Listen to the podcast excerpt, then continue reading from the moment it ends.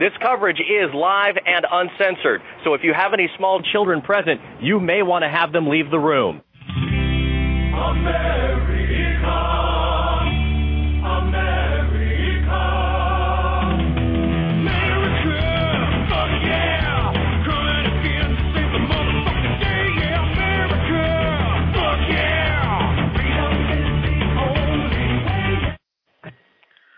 What's going on, folks? It's Rich, My Take Radio, episode 90 for Thursday, May 5th, 2011.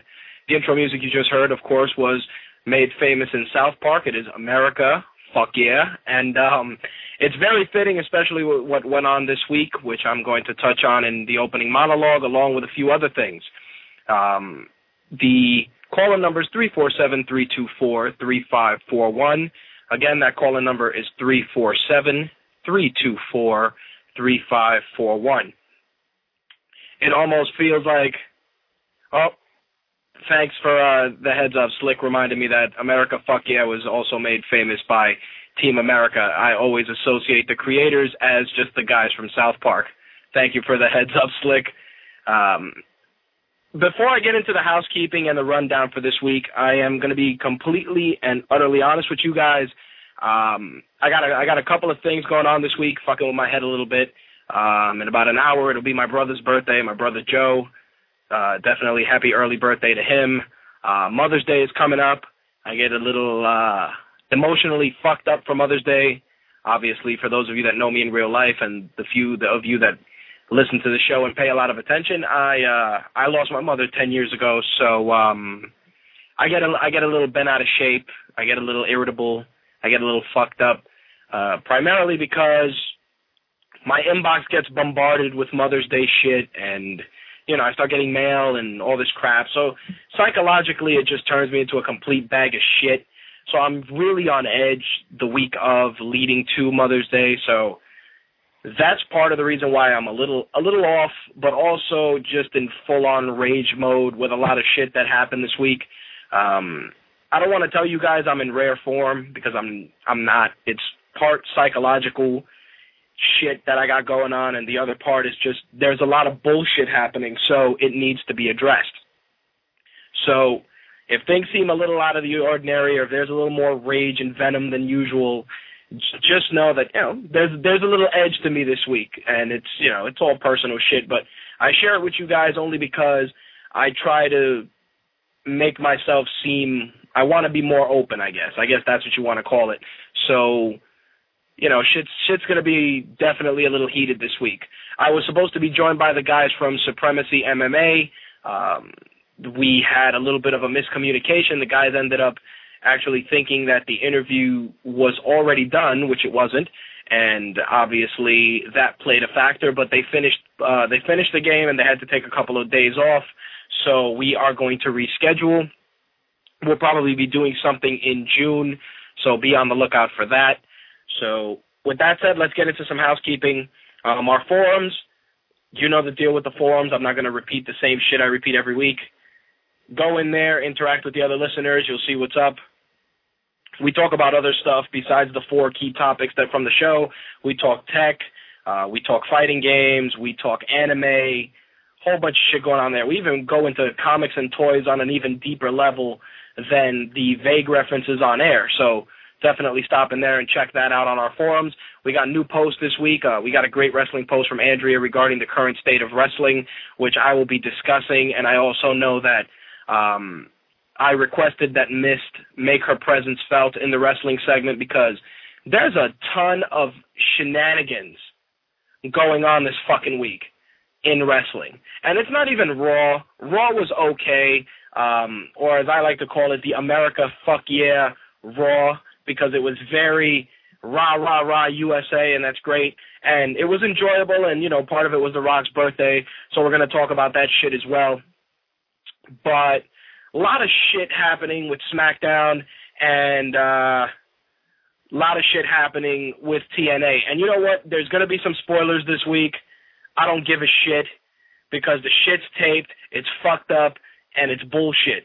So I'm going to tell you guys right now if you don't want SmackDown spoiled for you this week, shut the show off during the wrestling segment. If you don't want the next two weeks of TNA done, once again, pause or listen to it on the archives and fast forward through the shit because people's feelings are getting hurt this week. I don't give a fuck. TNA was okay this week, but just the overall lead up to what's going on on a multitude of levels needs to be fucking addressed. Period. SmackDown part of it uh, part of my annoyance with SmackDown is going to be covered in the wrestling segment, but also just with fucking wrestling fans too. I love you guys, but you guys can be some fucking bastards sometimes. I ain't even playing with y'all. Sometimes you guys get a little too carried away with with the openness of the internet and the anonymity of hiding behind a fucking keyboard, being a keyboard warrior, and that's great. And I love you guys for being passionate about wrestling and being passionate about anything that we cover. But sometimes you fuckers get out of hand, and you guys don't stop and take the information and and understand it a little bit and give it a little more thought. No, you guys jump on the fucking web, click, click, click, click, click look at this, and this and this and this happened, and this guy's a punk bitch. And while that's great, and I admire the wrestling fan base and any fan base for being opinionated, sometimes you motherfuckers need to do your homework. So that's another rant. Um, our Facebook fan page, we're well on our way to 900 fans. Um, my the big number is a thousand. Nine hundred is beautiful, and I love that number, but a thousand is where I want to be at. So Keep telling your friends, your family members, your mistresses, your fucking illegal uncles that are here. If they like MMA, wrestling, video games, movies, tech, all the geeky shit we talk about, put them on the MTR. We're, we're doing a, a lot of great stuff. We got a, a great panel of guests coming up in the next couple of weeks. We're doing the Big Apple Comic Con in two weeks, May 21st and 22nd. A lot of shit with that. So be on the lookout. And regarding that, also check out our apps on the iTunes Marketplace as well as the Android Marketplace. They'll run you $1.99. You can get access to MTR exclusives. And we're also going to be doing an MTR interview series, which I'm going to start putting on the app. I'm already trying to figure out what I want to call it.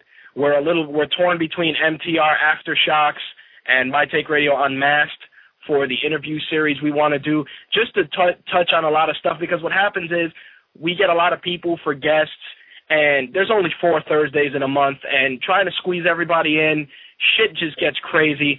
So, in doing the interviews for the app, it'll be more casual. You know, I'll, I'll do it via Skype or whatever, or you know, with people face to face and add that to the application and to iTunes so you guys can get access to all those exclusives and get a little bit more insight into some people. It's going to be a little bit more casual. It's not going to be um it, it, not not to say that it's not going to be rage filled depending on what's discussed, but it'll be just more more mellow, more laid back. In addition to that, we're going to be adding two minority film reports from Slick. Slick has been doing a great job holding that down for me. Um, I appreciate that. We got one for Birdemic, which is an utterly fucking shit-tacular movie that he um he actually reviewed with a mostly straight face. So definitely you're going to be seeing that in a few days. Also, you're going to see one for Bitch Slap on there as well. So be on the lookout for those minority film reports. In addition to that, My Take Radio is officially on Get Glue. If you use the Get Glue check-in service, you can now check into My Take Radio. Yeah, it's listed under TV shows. That's a little bit of a, a misnomer. I, I wish, but nonetheless, you can check in there, show your support. I also added a check-in button on our Facebook fan page and also a check-in button on mytakeradio.com. So if you want to check in with Get Glue, uh, possibly get some stickers, that's my next thing. We're going to add some little check-in rewards to some of the listeners that check in. Make sure to go to Get Glue and just punch in My Take Radio, and you'll be able to check in for that. T-shirts, T-shirts, T-shirts, and merchandise and all this shit. Um, new designs are finally in place. Um, there's a certain there's a certain artist I'm talking to. She is going to be assisting me with some of the design stuff because my art skills are suspect. There's also going to be um, some other stuff that's going to be happening. So be on the lookout for merchandise in the coming days. Last but not least, our guest roll call. Uh, May 12th, I will be talking to a couple of different members from the competitive gaming community. So if you want to get some insight into becoming a competitive gamer or want to know how the whole shit works, make sure to tune in for next week's show. I'm going to be joined by uh, Alex Mendez, aka Golden Boy. Uh, we met him at the Dual Shockers event. He not only is um, uh, usually does the the mic work for a lot of these events, but he's also a professional gamer. We're going to be joined by Unveil NYC, which also supports competitive gaming, and we'll probably have a couple of other people as well. We may have uh, Justin Wong involved. We'll see what happens with that. So be on the lookout. May 12th, May 19th, I will be joined by the Hip Hop Gamer. So we're going to be talking a lot of shit that episode. Last but not least, we still got a tentative date set for Robert Kelly. He'll be joining us very soon.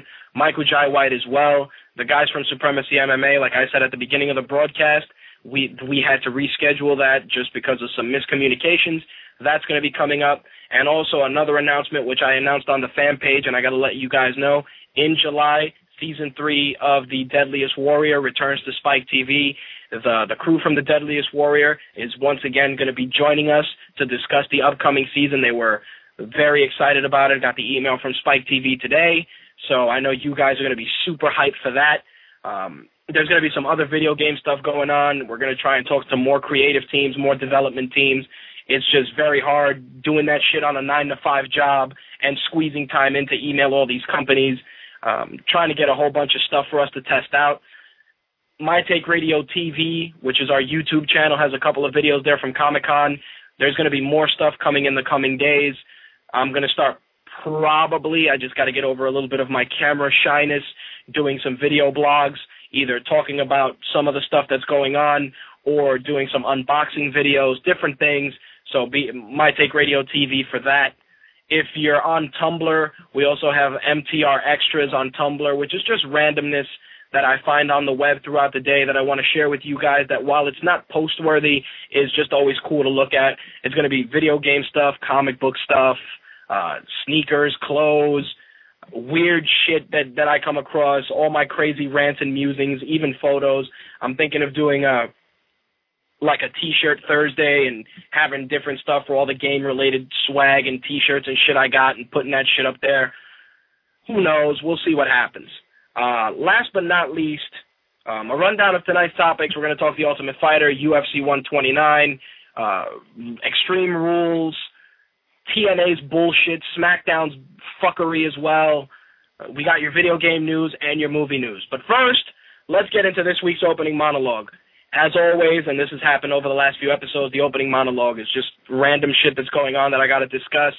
And this week, obviously, with the intro music, we all know that we are officially in a bin Laden free world, quote unquote, because Osama bin Laden was killed uh, May 1st due to um, an event that took place in Pakistan with uh, SEAL Team 6 that went in there and wiped him off the fucking map.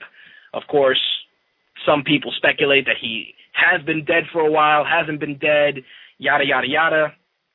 Rah, rah, rah, America, woohoo. And I'm all for that. But there's a couple of things I want to discuss with, about that and there's also a couple of random musings that I got to throw in this week as well. First off, with the Bin Laden situation, I don't talk politics. I don't. I try not to get into political shit on the show. It's not my thing. They become heated debates, but I'm going to be 100% frank with you guys. Bin Laden getting killed is great for the morale of America, for you know all the people that lost family members in 9/11. You know everybody here in New York was hype when they heard that. But on the same instance, so families of, of of soldiers, families of people that have lost family members and loved ones during 9/11, et cetera, et cetera, et cetera. Those guys, I feel, are more entitled to be all rah rah. Bin Laden's dead, hooray, hooray, than you know some 20 year old fucking schmuck who is unemployed and sits on his ass all day and wants to be part of something. You want to celebrate a guy's death, celebrate the guy's death, quote unquote, because it affected you in some way. Like, don't get me wrong. I'll, I'll be a hundred percent honest. I'm glad he's fucking dead, just because I'm, I'm, you know, shit needs to relax a little bit, and don't get me wrong, there's still the the the threat of terrorism, but at least that one big looming burqa of shit is no longer with us. So with that, it it kind of eases eases things a little bit. Don't get me wrong, I still get on the subway occasionally here in New York. I still, you know, look and and be and I'm vigilant and I've had my bag checked on occasions and um you know that that's never going to change. Osama bin Laden's bullshit and fuckery has changed the way we live day to day life. From pat downs in the airports to bomb sniffing dogs to soldiers sitting in Penn Station with AK 47s. He he made sure to leave us with that, and we'll always look over our shoulder. But to sit here and oh, why didn't we get to you know why didn't they bury him? Let me tell you something. Wherever Osama bin Laden is buried, whether it's in in the middle of fucking Times Square, Ground Zero, a Dairy Queen, anywhere, wherever he fucking goes, and they throw his fucking carcass, there will be uh, a, a memorial. There will be a shrine. There'll be a place for them to go worship and all this bullshit. He doesn't deserve that. He doesn't deserve to be fucking martyred and all this shit. He's dead. Drop him into the fucking fish food. Period. That's it. You want to dr- drop him in the ocean. Don't eat some fish for a while because you never know. You might be eating a little bit of Bin Laden.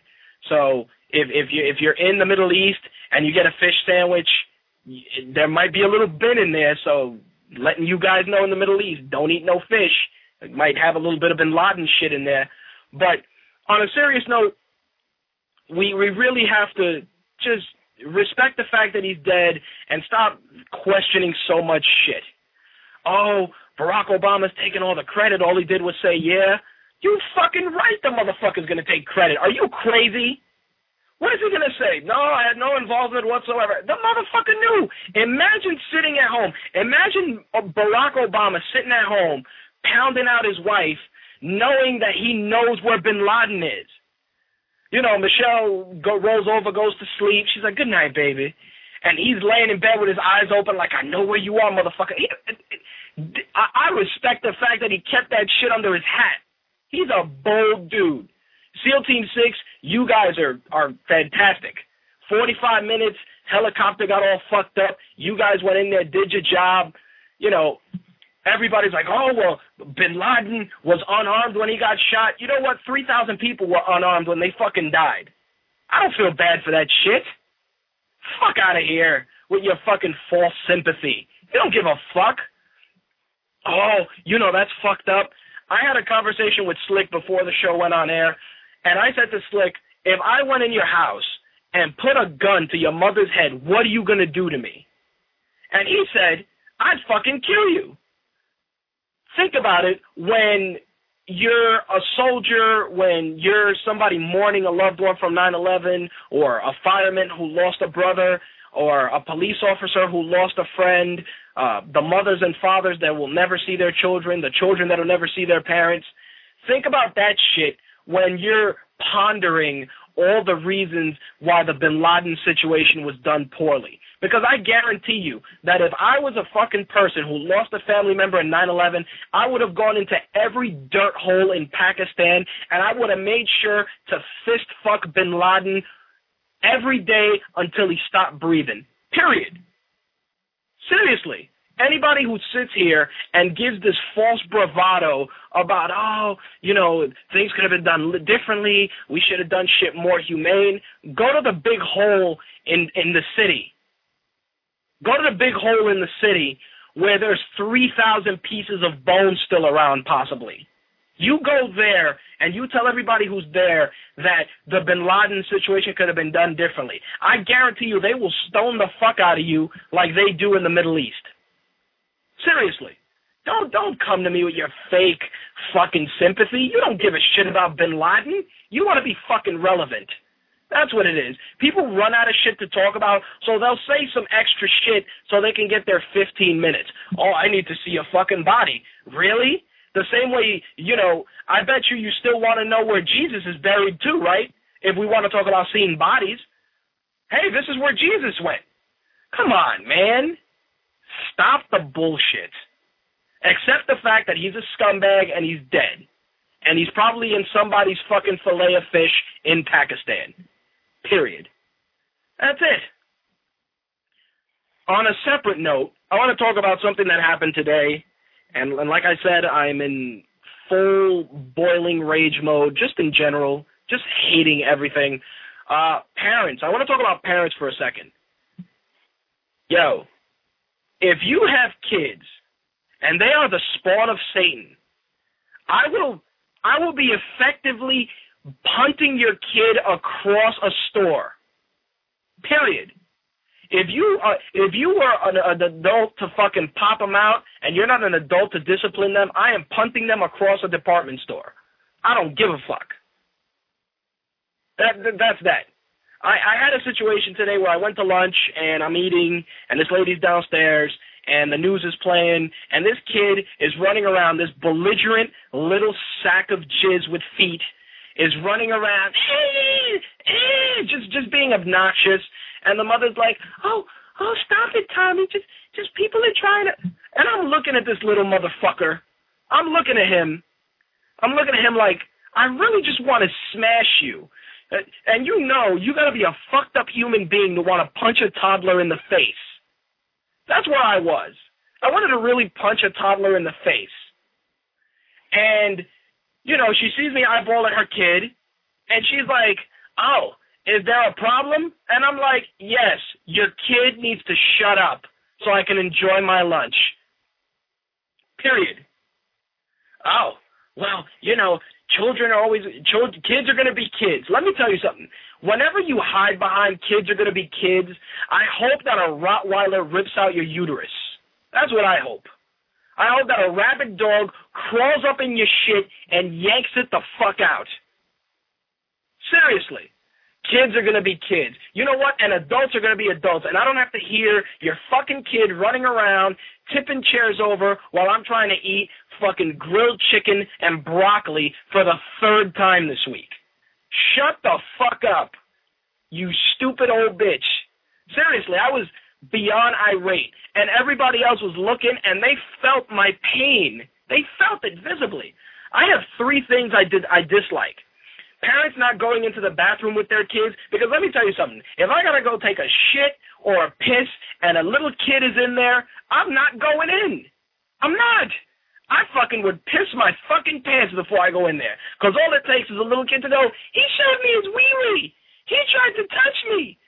That's all you need. And before you know you're getting dragged out in fucking handcuffs, Rich is in the back of a squad car getting yelled at. Why'd you show your penis to a kid? The, the, the rule number one little kids, especially if they're little girls in the men's don't go in there. I'm telling y'all. It's, it's, it's a, it's, it's, ah.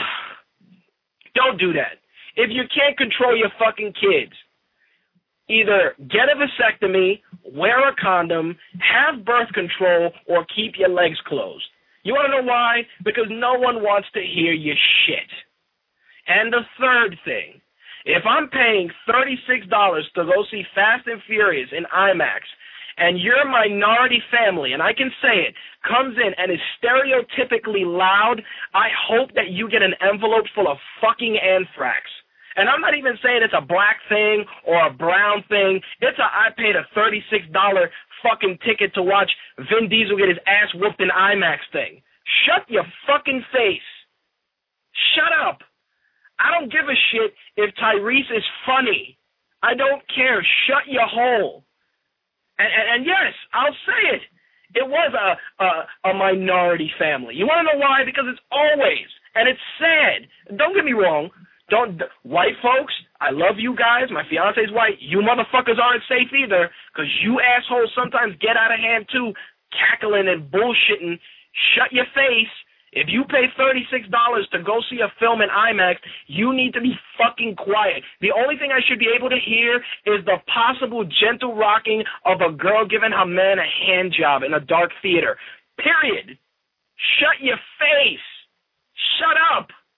You just paid $36 for you and your significant other to see a movie, plus popcorn. Shut your hole. Shut it. Or I will shut it for you. I think I must have yelled, shut the fuck up, three times. and they'd be quiet. And then again, oh, Tyrese is so funny. Ha ha ha. Shut your face. Shut up. Period. Shut your hole. I don't want to hear it. I don't care that you find Tyrese funny. I don't give two shits if Ludacris is the man. Shut up. And if I have to hear you say that The Rock is fine for the 85th time, you are a tub of shit with stretch marks on top of stretch marks. He wouldn't even fuck you with somebody else's dick. Shut up. Shut the fuck up. now with that out of the way. Now now I feel better. Now I feel like we can proceed with the rest of My Take Radio episode 90. And let's open up with some MMA. If you want to call in, 347-324-3541 is the number. Let's get this ball rolling, folks.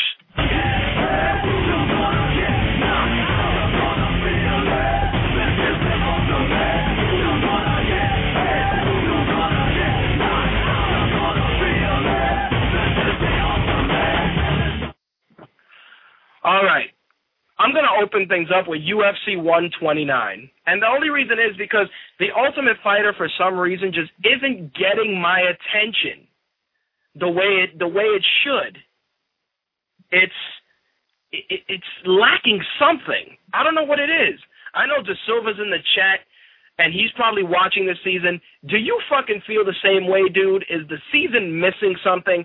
I don't know if it's because I expected Brock Lesnar to want to beat people to death, or I expected, uh, you know, your Junie Browning or your Chris Leben. I needed a standout character in the season. I don't know, man. It's just like I watch this shit and it's like fast forward, fast forward, one or two funny moments and the fight, and that's it.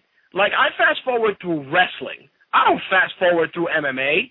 I fast forward through wrestling because wrestling is bullshit. MMA has multitudes of violence, but that's a that's a whole other story. And and De Silva said in the chat that he did watch the first episode and said it. Fuck this. I don't know what's up with this season. Maybe they need a little hiatus. Maybe they need to do something different. I don't know, but I don't know. It's losing its luster. But besides that, let's talk about UFC 129. UFC 129, and I'll tell you the in the grand scheme of things, was fucking awesome. Anybody that sits there and detracts certain performances, I, I got something for you. But uh, let's go through the fights. The first opening fight was between Mark Bocek and Ben Henderson. Let me tell you, Ben Henderson is a beast. Benson Henderson or Bendo is the fucking man. And Mark Bocek is no slouch. He looked awesome in the first round. But Henderson came back in round two, and then in just round three, he was an animal. He was animal thug. I was super impressed with Ben Henderson. He took it. He took the fight via unanimous decision.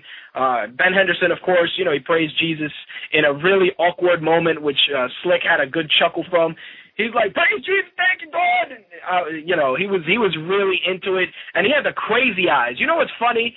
Let me tell you, when you're an MMA fighter and you come out with the crazy eyes between rounds, not even coming out with the crazy eyes at the start, because that's when you get the adrenaline dump and then when you settle in, when you come out of the corner in round two and three, and you look like like a dingo ate your baby, oh man, that's when you know shit is gonna get real.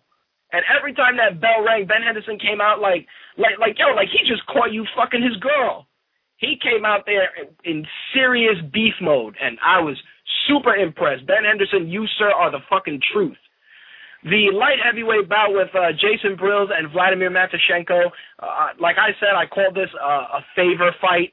This people expect should have said. Everybody said that this fight should have been on the undercard, non-televised, whatever. Uh, Jason Brilz, of course, he stepped up. He fought Little Nog. I guess they wanted to give him a slot on the main card.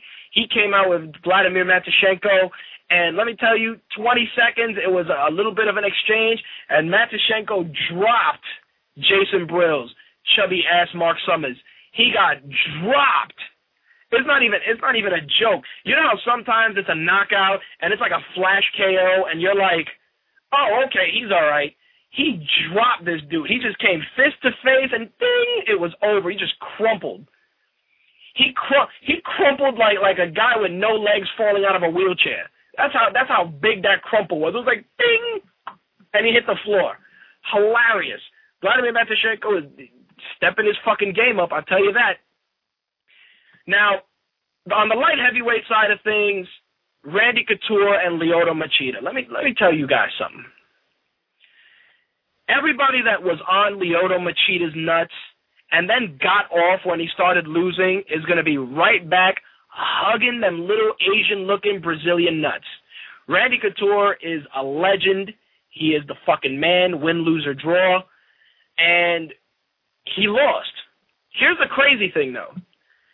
Steven Seagal is the buzzword for this particular fight. You want to know why? Steven Seagal trained Anderson Silva. Anderson Silva ended up uh, getting Vitor Belfort with the front kick, which Steven Seagal quote unquote taught him. Randy Couture, and, and don't adjust your dial, Randy Couture lost to the fucking crane kick from Karate Kid. I'm not fucking with you. Crane kick. Lyoto Machida got in the stance like Daniel-san with Randy Couture playing Johnny Lawrence, and uh, all I wanted was Joe Rogan to yo put him in a body bag, and it would have been complete. Yo, he Lyoto Machida, Daniel LaRusso, fucking Randy Couture, eating the crane kick to the point where Randy Couture's tooth got knocked out. And then Lyoto Machida's like, oh, I learned the technique from Mr. Steven Seagal. And you know what the worst part is? When he was getting ready to do that crane kick, he was moving and flailing his hands around like Steven Seagal did in fucking Out for Justice. I really needed a Jamaican dude to run out and go, what is that to you, white boy Acha? I was waiting for that waiting for it. Unfortunately, we didn't get that, but boy did fucking Machida come out and fucking catch him with the crane kick. I was dumbfounded. Me, Andrea, and Slicks just stood there like, did this motherfucker just do the crane kick? And sure as shit, that's what happened. I I really needed the credits to roll after UFC 129 and have Pat Morita just walking and turn his head slightly like he did at the end of Karate Kid. And props for De Silva for saying that if Michael Schiavello had called the fight, he would have indeed said good night, Irene. So nice work with that, De Silva. You're 100% right. Um, Randy Couture, even in even losing is a class act, and I know that motherfuckers are gonna jump on those nuts for Lyoto Machida, hugging them, hugging them hard. Oh, he's the fucking man, the dragon, blah, blah, blah. Look, I don't give a fuck what Lyoto Machida says. Steven Seagal didn't teach you shit. Stop. Stop it.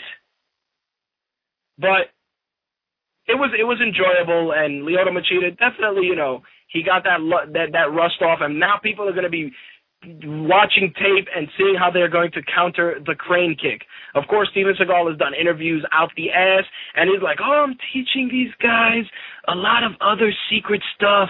This was only the beginning." You know, I, I was waiting for him to be like, "Who you know who did Bobby Lupo?"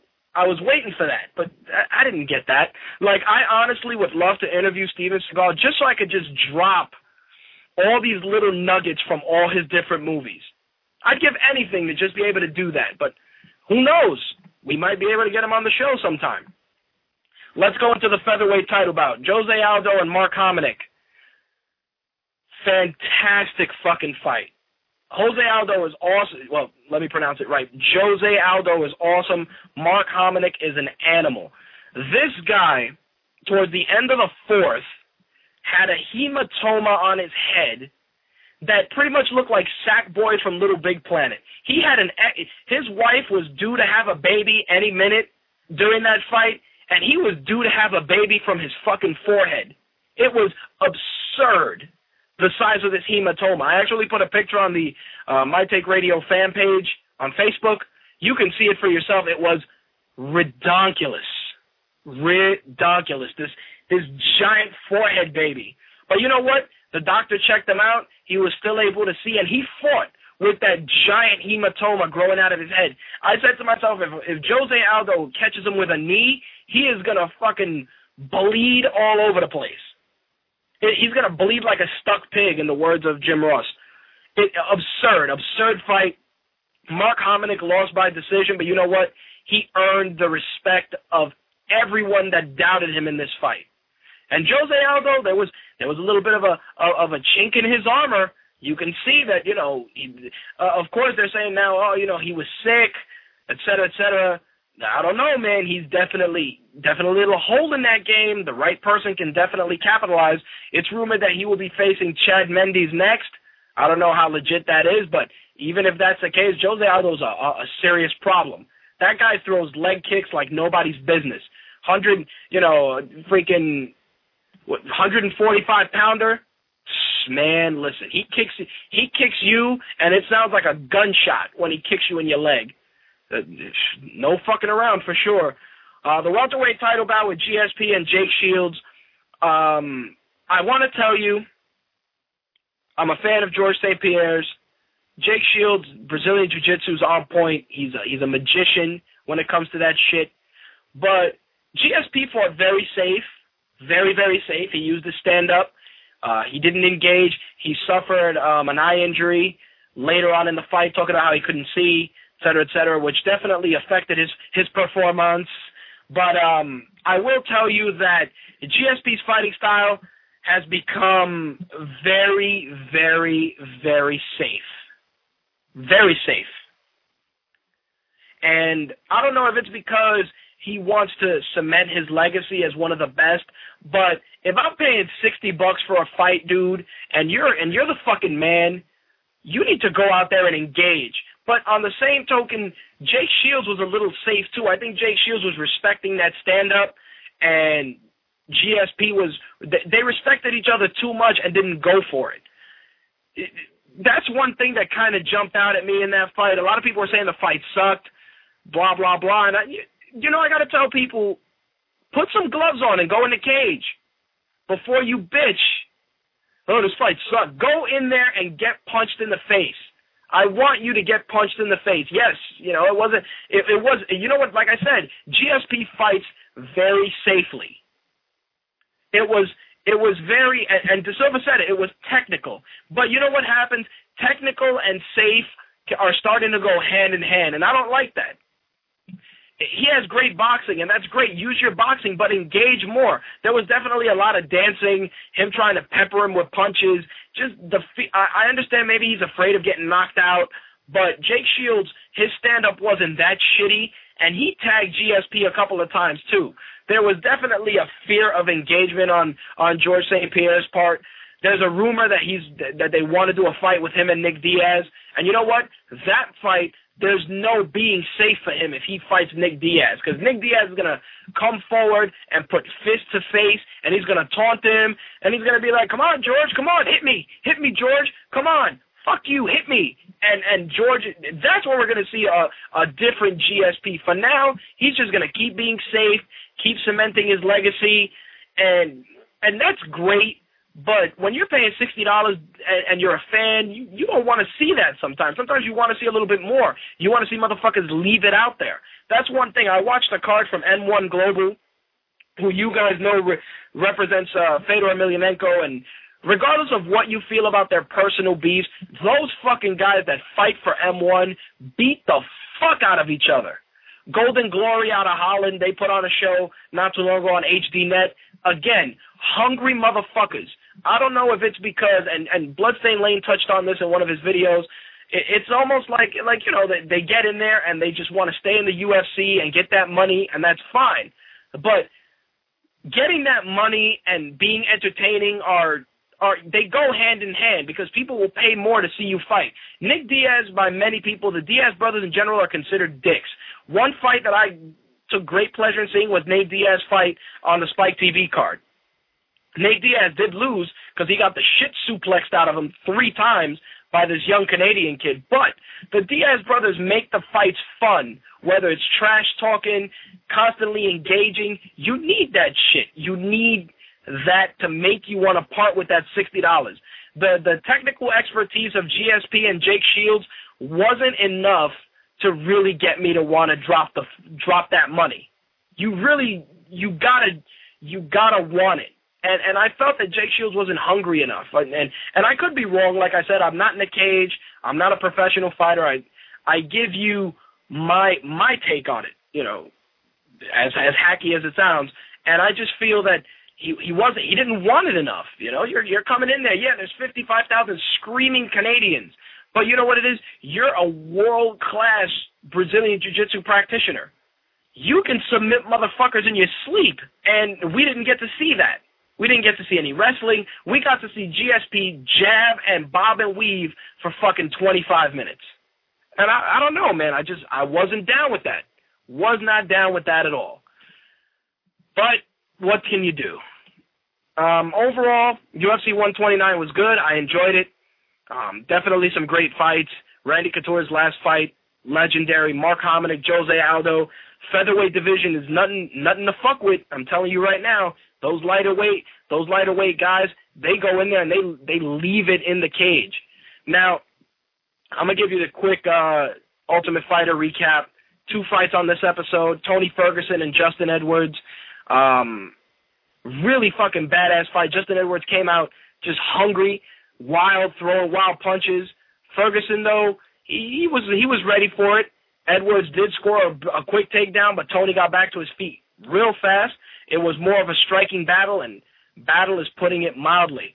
But I tell you what, Tony Ferguson landed an up kick and knocked Justin Edwards out cold. Badass fight and definitely a solid finish. Uh, Dana White was super amped, amped. Dana White was super amped for that, and it was it was great to see. The next fight was Chuck O'Neill and Zach Davis. Um, another another solid fight. Zach Davis opened up with a quick takedown, and uh, Chuck worked his way back up to his feet, but they ended up getting in a clinch, and another takedown occurs. But when they get back up to their feet, it was uh, Chuck landing some heavy right hands on Davis from and then uh, from the bottom position, Davis locked in a triangle choke and choked out Chuck O'Neill. So De- Zach Davis by first round submission. Now, right after this, they get ready to set up the wild card fight, but Justin Edwards was going to be picked, and the commission imposed a 90 day suspension. So he can't take the fight. So now, of course, other fighters are going to try and fill that slot. Um, Len Bentley is definitely a lock. So it, turns out they ended they end up going with uh, Javier Torres and Chuck O'Neill. Not sure how I felt about Torres taking it, but it's going to be Torres and Chuck O'Neill for the wild card. They give out a little bit of a uh, of a of a preview for next week, of course, to close things out. With Bentley showing that he's highly upset about being snubbed for the wild card fight, and Lesnar and Dos Santos go head to head in the coaches challenge. Javier Torres will be battling Chuck O'Neil in the wild card fight. So on Team Lesnar, on Team Lesnar, you got Tony Ferguson, Clay Harvison, and Chris Cope.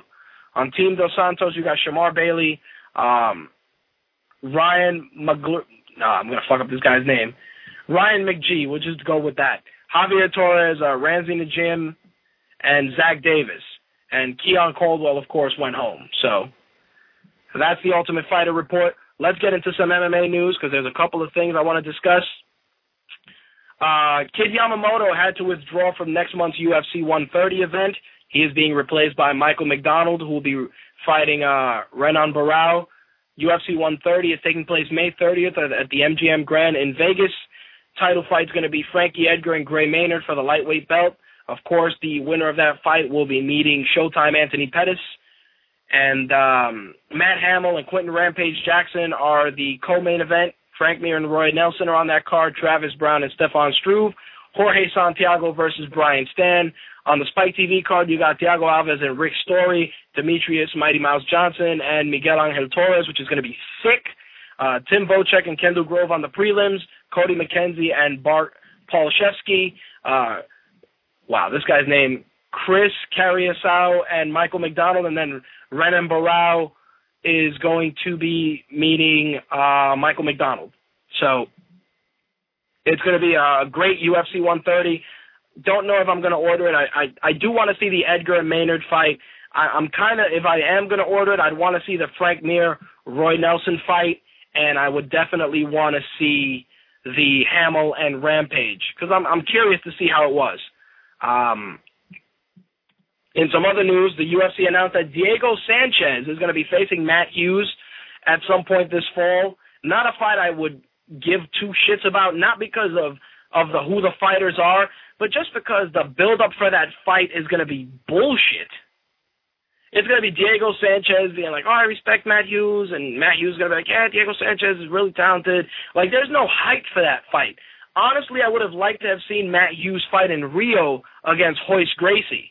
A fight with Diego Sanchez, there's really nothing really to gain for either of these guys in this fight. But that's what the UFC decided.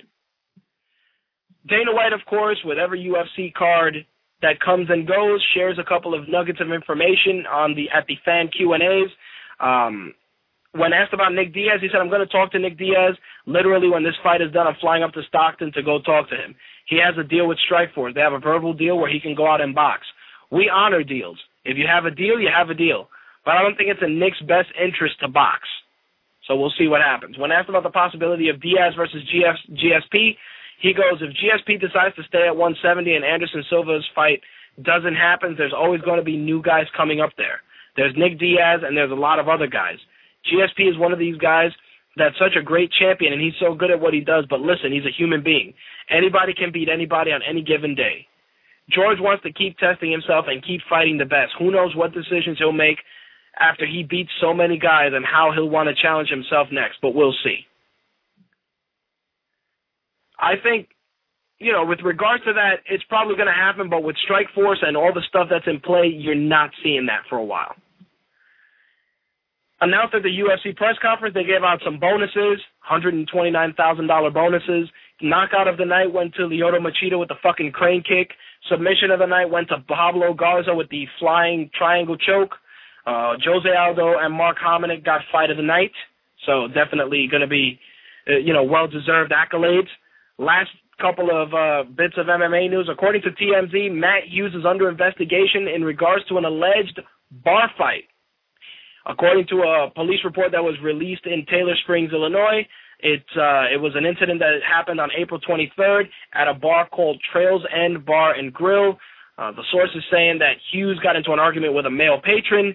This reportedly led to him shoving said patron, which led to a female patron ending up with her nose broken.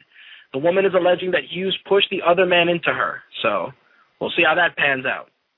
And um, Mayhem Miller was is in this week's uh, MMA news when asked about the Strikeforce situation and signing with the UFC. He um, when asked about not fighting, he said, "I asked, and guess what? Nobody would tell me. This is a political environment. Nobody's going to tell you. They're just going to be cowards about it. That's the way of the world. Nobody's going to tell the crazy Ultimate Fighter guy to his face, "Hey, screw you." They're not going to do that. When asked about you know leaving Strikeforce for the UFC, he said up until the last minute, up until it was apparent that they had no intention of fulfilling the contract, I was like, hey, I'm ready to fight. Let's fight. At the last moment, it looks as if okay, they can't fulfill the contract. Now I fight in the UFC. I have no ill will towards anyone. If that's how they saw it, then that's how they saw it. If that's the case, that I was really banned from Showtime, then hey, it's not the first place I've been 86th from. So definitely strong words from Mayhem Miller, and I'm looking forward to seeing him in the UFC. It's it's going to be great for sure. And the last bit to close out this week's MMA news: Jon Jones is up for the Guys' Choice Award on Spike TV uh, for the Most Dangerous Man Award. He is up against Manny Pacquiao, so you can vote in that category as well as the other 11 on Spike TV's official website throughout June 4th. I'm going to take a quick commercial break. When I get back, we are going to talk some wrestling. And boy, oh boy, is there a lot of shit to discuss right after this. You know those shows where they play video game music and they laugh in like really high voices, like. well, you won't listen to that on our show because uh, we don't have the budget for that kind of thing. We're broke as hell, and uh, nobody really cares that much to laugh that hard. So um, if you're looking for a show like that that has horrible audio quality and uh, void of fake laughter. Video Game News Radio, 11 p.m. Tuesday nights on all games.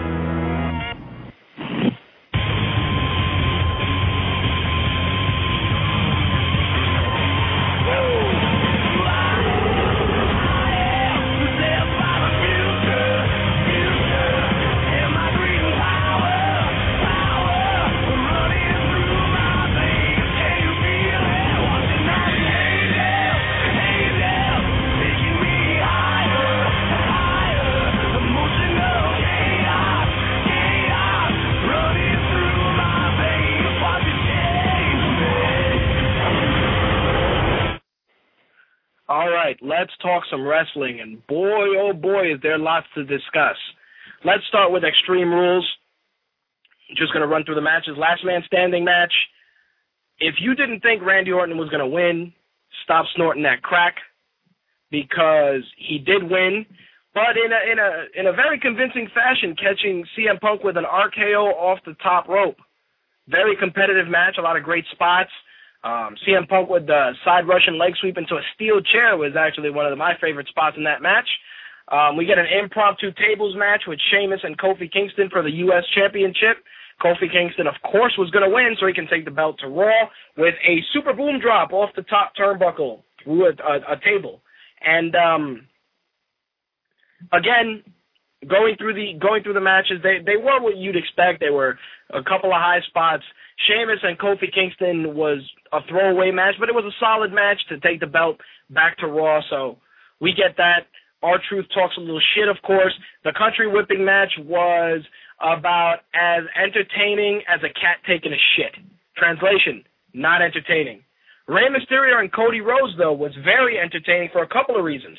Rey Mysterio broke out some green mist to the face of Cody Rhodes, a little bit of a heelish side of Rey Mysterio coming out, which I can only hope leads to Rey Mysterio possibly turning heel for a little bit. I think that that would help freshen up his character. The whole green mess thing was cool. Um, his work with Cody Rhodes was exceptional. Cody Rhodes really stepped his game up as a performer. I was very impressed with how he did. And um, you knew Ray Ray was going to win. Don't act shocked. Uh, loser leaves WWE match with McCool and Layla. Of course, rumors said that McCool was leaving, so you knew how it was going to end. Karma, aka Awesome Kong, debuts and proceeds to kill Michelle McCool dead. So it served its purpose. Michelle McCool leaves, Layla wins, Karma comes out, murders a motherfucker, and leaves. Of course, the big match everybody was waiting for, the ladder match with Del Rio and Christian, was a, a masterful match. Great, great chemistry between Christian and Del Rio. Great psychology, and it was very fitting that Edge was involved in some way, and Christian did win the belt. It was fantastic. Edge and the celebration was really nice to see. It was it was it was Christian's WrestleMania moment, so to speak, and I'm using that loosely. But it was it was great. It was a culmination of hard work. Christian is a solid performer. He may not be the biggest guy, he's not the smallest guy, but he's fucking entertaining, and he goes out there and has a, a good match every time. We had a lumberjack tag team match with Kane and the Big Show against Wade Barrett and Ezekiel Jackson. Another I'm gonna go take a piss match. Um, the Big Show defeated Wade Barrett with choke slam. Blah blah blah. This is probably setting up for the Corre to get broken up. Moving on. Our triple threat steel cage match was what you'd expect. You know, John Morrison coming in doing real crazy shit. The Miz trying to use shenanigans. Our Truth involves himself in the match, whoops everybody's ass, which was good because he got removed from the match, and it almost felt like he wanted to prove a point in saying that, look, I could come out there and fuck you guys up. So definitely great for R-Truth. The the only payoff I didn't like was Cena winning the match just because it's John Cena winning the belt for the 85th thousandth time. It seemed that the theme for this particular pay per view was doing uh, finishing moves off the top rope. We had a super RKO, we had a super boom drop, we had an attitude adjustment off the top rope. Seemed that that was the name of the game, and Cena wins the belt. You know, what the fuck do we expect? For them to put the belt on JoMo? They're not putting the belt on that mofo. Get the fuck out of here. Not yet, anyway. And not for nothing, I would have kept the belt on the Miz just a smidge longer, just because giving it to Cena at this point. No, no disrespect towards John Cena, but what now? He has the belt now. What are you gonna do? Feud with R-Truth? Fuck, I would have liked to have seen a feud between R-Truth and the Miz a, a, a dual heel feud where you can maybe start turning the Miz tweener or face? Something different? No, we're just gonna put the belt back on good old Hulk Hogan John Cena. That's what the fuck we're gonna do because we're, we're we we don't we don't take risks. We don't take gambles with our talent. That's why. Let's just put the belt on John Cena and da-da-da-da, just move that shit along. So we're gonna segue right into Monday Night Raw, which of course was um, The Rock's birthday. And a couple of things. Let me tell you something. The Rock came out, cut a fantastic promo. Lillian Garcia sung the national anthem. It was fucking incredible. Let me tell you, I was born in this country, and Lillian Garcia singing the national anthem gave me a fucking chubby. Not because she she's an attractive woman, but just because it was powerful, and I just wanted to go out and fucking save a baby, climb a tree and get a kitten out. Like I just felt empowered listening to that. Like sometimes you hear shit and it makes you feel good about being who you are or what you are, and that was that was my moment. It sounds cheesy, but it, it was really great to see that. I mean, you know, we saw something like that after 9/11. We saw we see things like that all the time in certain WWE things. I got to tell you, Vince McMahon being a fucking patriot is without question. Sure, it's part of it's a fucking marketing ploy, but WWE's always consi- consistently supported our country when it comes to shit like that. You know, it's it's it's it's something that I can't knock them for. And it was it was nice to see, you know, it, it was nice that they did it and they stayed current. It was cool seeing Lillian back. That that was that was badass. The Rock fucking came out and he cut once again a promo of promos. He led he led us with the um the Pledge of Allegiance and it was just powerful because you could see that The Rock was he was into it. He he was really into the shit he was um it wasn't just I'm gonna go out there and we're gonna do this whole show about me. He went out there and he kept shit real and and you know he he fucking led a whole arena to say the Pledge of Allegiance. Motherfuckers that probably haven't said a Pledge of Allegiance since fucking grade school. And you see the the fat guy with the with the medium shirt with his hand over his heart saying with liberty and justice for all, and he's super hype. Like I tell you right now, if terrorists would have stormed that arena, it would they would have gotten killed. They would have gotten killed immediately because motherfuckers was real patriotic. It was like fucking America, you're the fucking man, Rock. I love you, USA. It's like, all right, we got it, thanks. And then of course they proceeded and they're like, yeah, we're gonna go right into some wrestling. It was it was a real it was almost like I needed Sergeant Slaughter to come out and wave a fucking flag, just just to make it official that it was really like all about America at the moment. It, it was it was hilarious. It, again, I, I I like what they did. It was cool. They kept shit relevant. They acknowledged something that was huge to the world. So you know, I I can never knock WWE for shit like that. Now, with regards to Raw, you know, we get another John Morrison, R-Truth shit. We get, oh, I forgot to tell you that Michael Cole got his ass beat for interrupting The Rock, which was a no-brainer. They were in Miami, and uh, he shows his little Celtics jersey, so you know he's going to get his ass whooped. Then we have, I forgot the entertainment portion of the program. Pitbull came out, and, you know, he had his, his, his pants that were a little too snug, all white. He had the chicks gyrating, and he was singing. Everybody in Miami was hype all all the Spanish people were like, oh yeah, yeah, 305, man, three or five. They were all into it and shit. And the non-Spanish people were like, oh fuck is that guy saying? So you know, it was it was it was amusing. It was amusing seeing that because it's like you don't think. Yeah, we're gonna have a live performance, but Pitbull comes out and he's all, you know, rah rah, let me be real ethnic and cater to all the stereotypes and shit. Hilarious.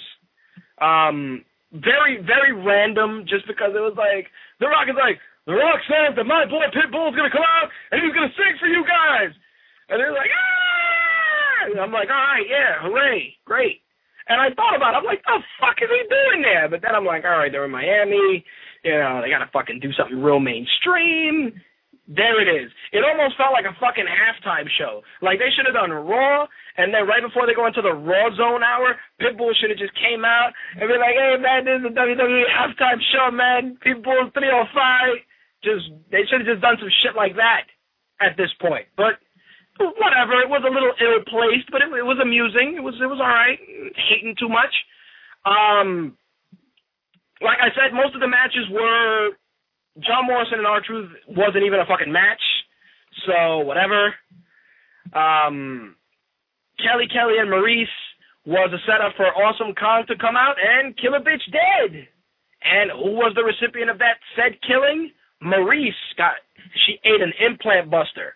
I'm sure that's not. Let me shut up. Let me not say anything further. But yeah, Maryse got her ass whooped by Karma, aka Awesome Kong.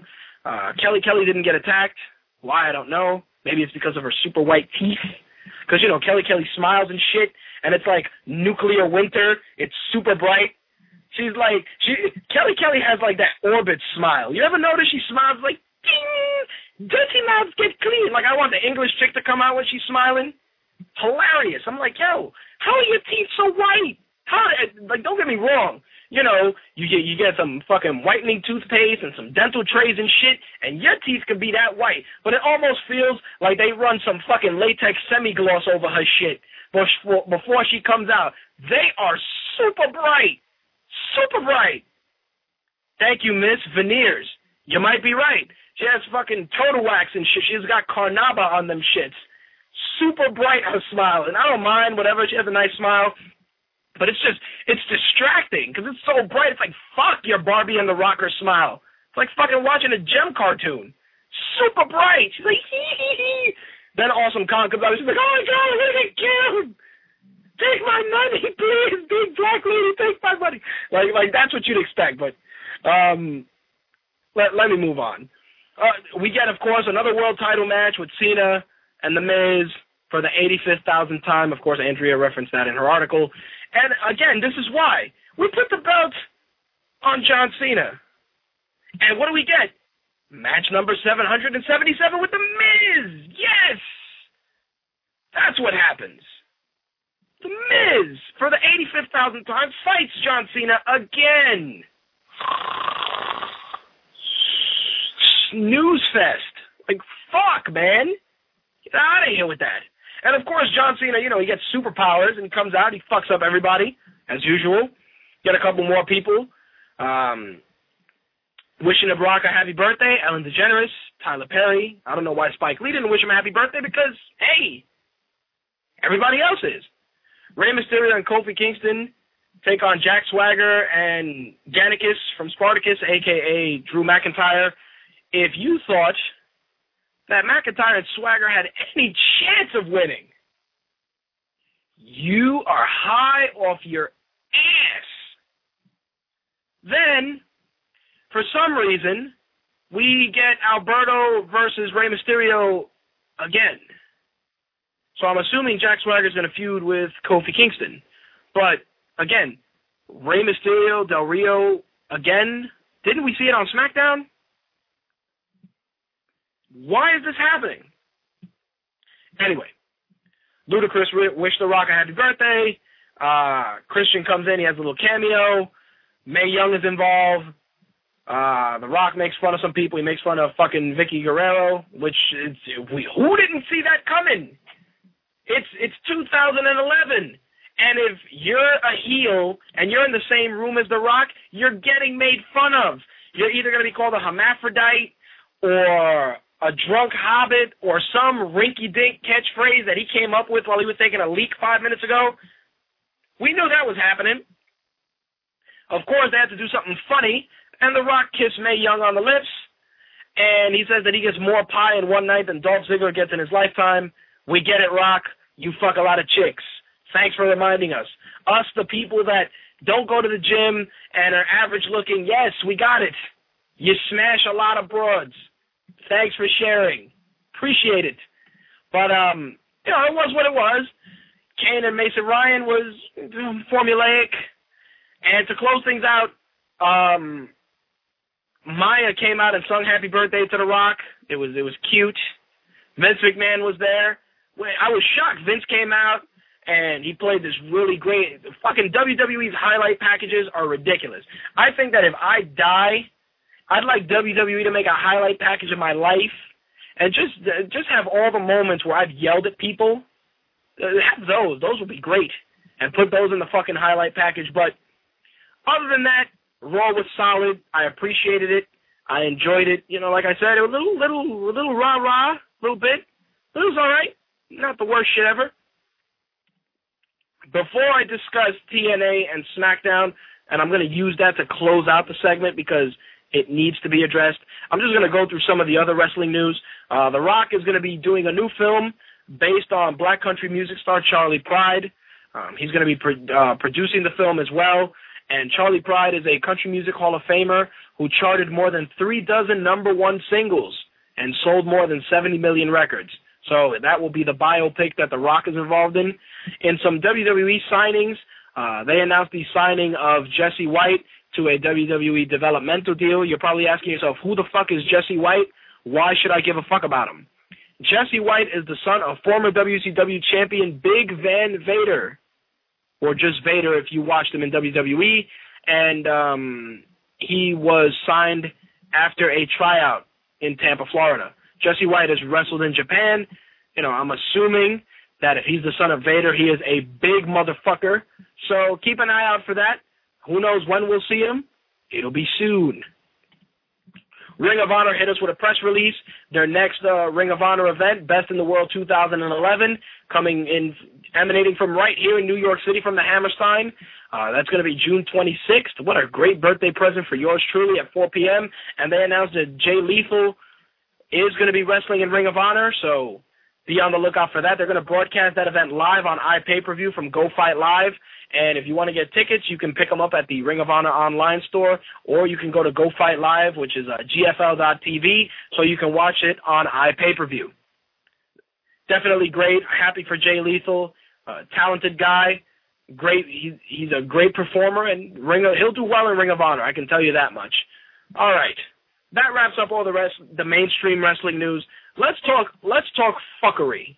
That's what I want to talk. About. I want to talk about fuckery, and I'm, I, I don't give a shit that I'm spoiling SmackDown for you guys. This is the point in the broadcast, folks, where you pause, fast forward, or stop listening for about, I don't know, 15 minutes, half an hour. This week's SmackDown, which is tomorrow, tomorrow, is bullshit. And I'll tell you why. They open up with Christian coming out talking about winning the title at Extreme Rules. Mark Henry and the Great Khali come out demanding title shots. The Great Khali is demanding a title shot. What, what the fuck has he done? But I digress.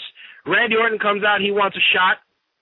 Teddy Long comes out and says that he'll let the fans decide. Of course, the fans are going to pick Randy Orton because no, none of them were going to pick fucking Great Khali. And you damn sure know they weren't picking Mark Henry, especially because he's a heel. So Randy Orton and Christian is your title match. Now, I'm not going to go through everything that happened on SmackDown. Of course, Awesome Kong showed up. She killed the bitch dead. Uh, Cody Rhodes cut a promo. Ezekiel Jackson beat the Big Show. Sin Cara had a great match with Tyson Kidd. Chavo Guerrero was on commentary, so maybe a Chavo Guerrero Sin Cara feud, not so bad. The Corre whooped Ezekiel Jackson's ass. There comes the implosion of the group. Randy Orton and Christian, of course, had their match. What the fuck do you guys think happened? Christian retained the title. That's a good one.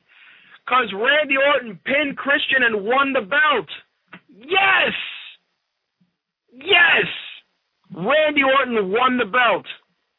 Christian held on to Christian was a fucking he was the equivalent of a belt holder. You know when you come home and they have little loops and you hang your fucking belt so you can find them the next day when you're scrambling to get to work on time? Yes. Christian played the role of belt loop. That's what happened. And Orton wins the fucking belt. Now, this is where I first of all, WWE, your fucking agenda driven agenda driven, excuse me, writing is terrible. Terrible. You motherfuckers damn well know that Randy Orton does not need the belt to be over with the fans. He doesn't. Stop the bullshit. You fucking soap opera sanctimonious jackasses. Randy Orton does not need a belt. He doesn't. Randy Orton can be Randy Orton without a belt. And frankly, Randy Orton in his stone cold viper persona has about as much charisma as the bottle of soda on my desk. He Randy Orton's cool and shit. I'm not hating on the dude, but he he has he has no inflection in his promos. It's like, you know, uh, I'm gonna hit you with an R. It's like, dude, get, come on, man, speed the shit up, speed it up. It's like when I saw him in in the in the preview for that movie that he's in. It's like Randy Orton with a flannel shirt. He's not even playing another person. He's not even acting. He's playing another. He's playing Randy Orton with a flannel shirt. It's like, who are you supposed to be? I'm Randy Orton on Tuesday. He he has no he has no I don't know no no personality I guess I don't know I I could it could just be that you know he was in the military or like his dad like was a personable character Randy Orton's just real like I tan too much and I should be on the cover of Men's Health until the day I die. That's what he is. I'm sorry. And yeah he hits people with the RKO DDP hit motherfuckers with the diamond cutter all the time. Tell me some shit I don't know. Stop.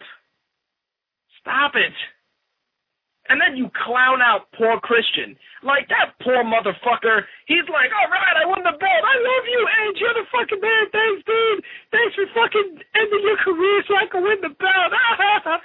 and then it's like he comes in to work. You know, he punches in his time card. Of course, he doesn't hype. He doesn't really do that, but and Vince calls him Christian. You're facing Randy Orton tonight, and you're gonna lose the title. And if you don't like it, you're fired. You know, it's like it's like what's Christian gonna do?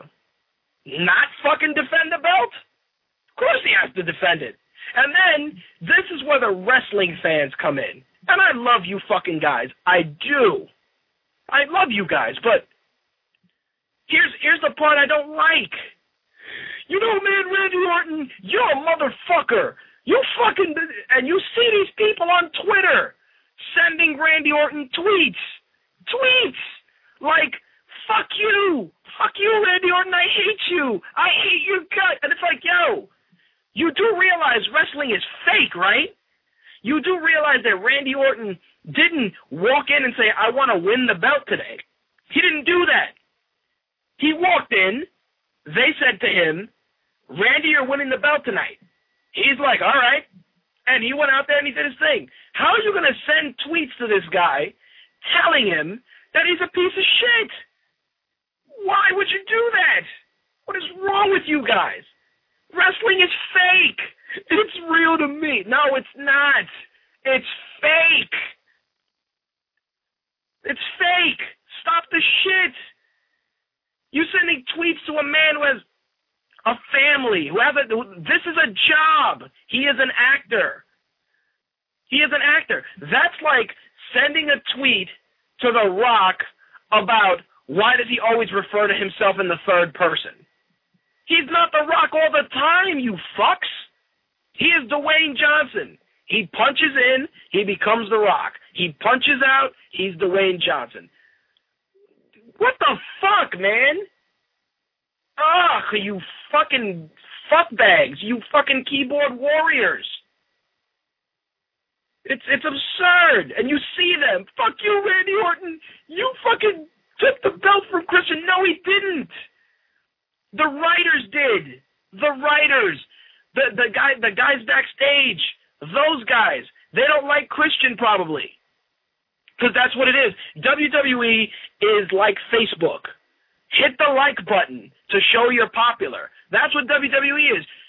But sell enough shirts, you'll be popular. Kiss enough ass, you'll be popular. Let Pat Patterson stick his thumb in your butt, you'll be popular. Wrestling? Popularity? what a foreign concept. Seriously. What, what is that? And, you see them tweeting away, click, click, click, click, click, fuck you, WWE. And Miz said it best. They'll buy the next Orton shirt, and they'll buy the pay per view. They will. They'll go, fuck you, Randy Orton, you suck. Hey, his shirt's pretty cool. Look, you don't like that Randy Orton has the belt? Say something. But don't say it to the performer. It's not his fault. Go out there, show support for for Christian. Say like, yo, why isn't this guy champ? Cheer in the arenas. Do that. Buy fucking Christian t-shirts. You want to show your support? I want to look in the fucking crowd and see giant Captain Charisma shirts. I want to see double C's in the fucking arena. That's what I want to see. You want to support Christian, you want to help him be a main eventer, put your support behind him. But don't get all fucking rah rah and bullshit and complain that he lost the belt when you, the fans, aren't doing shit about it. You're not. What do you do? Hide behind a fucking keyboard. I don't give a shit. Wrestling is fake. But I believe that the guy's busted his ass for years in this business and he's never won a major belt. Why the fuck not? That's all. He's earned it. The guy's earned it. Randy Orton doesn't need the goddamn belt for the 85th thousandth time. He doesn't. I don't give a fuck how many tribal tattoos and fucking bottles of, of tanner and bronzer he goes through. He don't need the shit.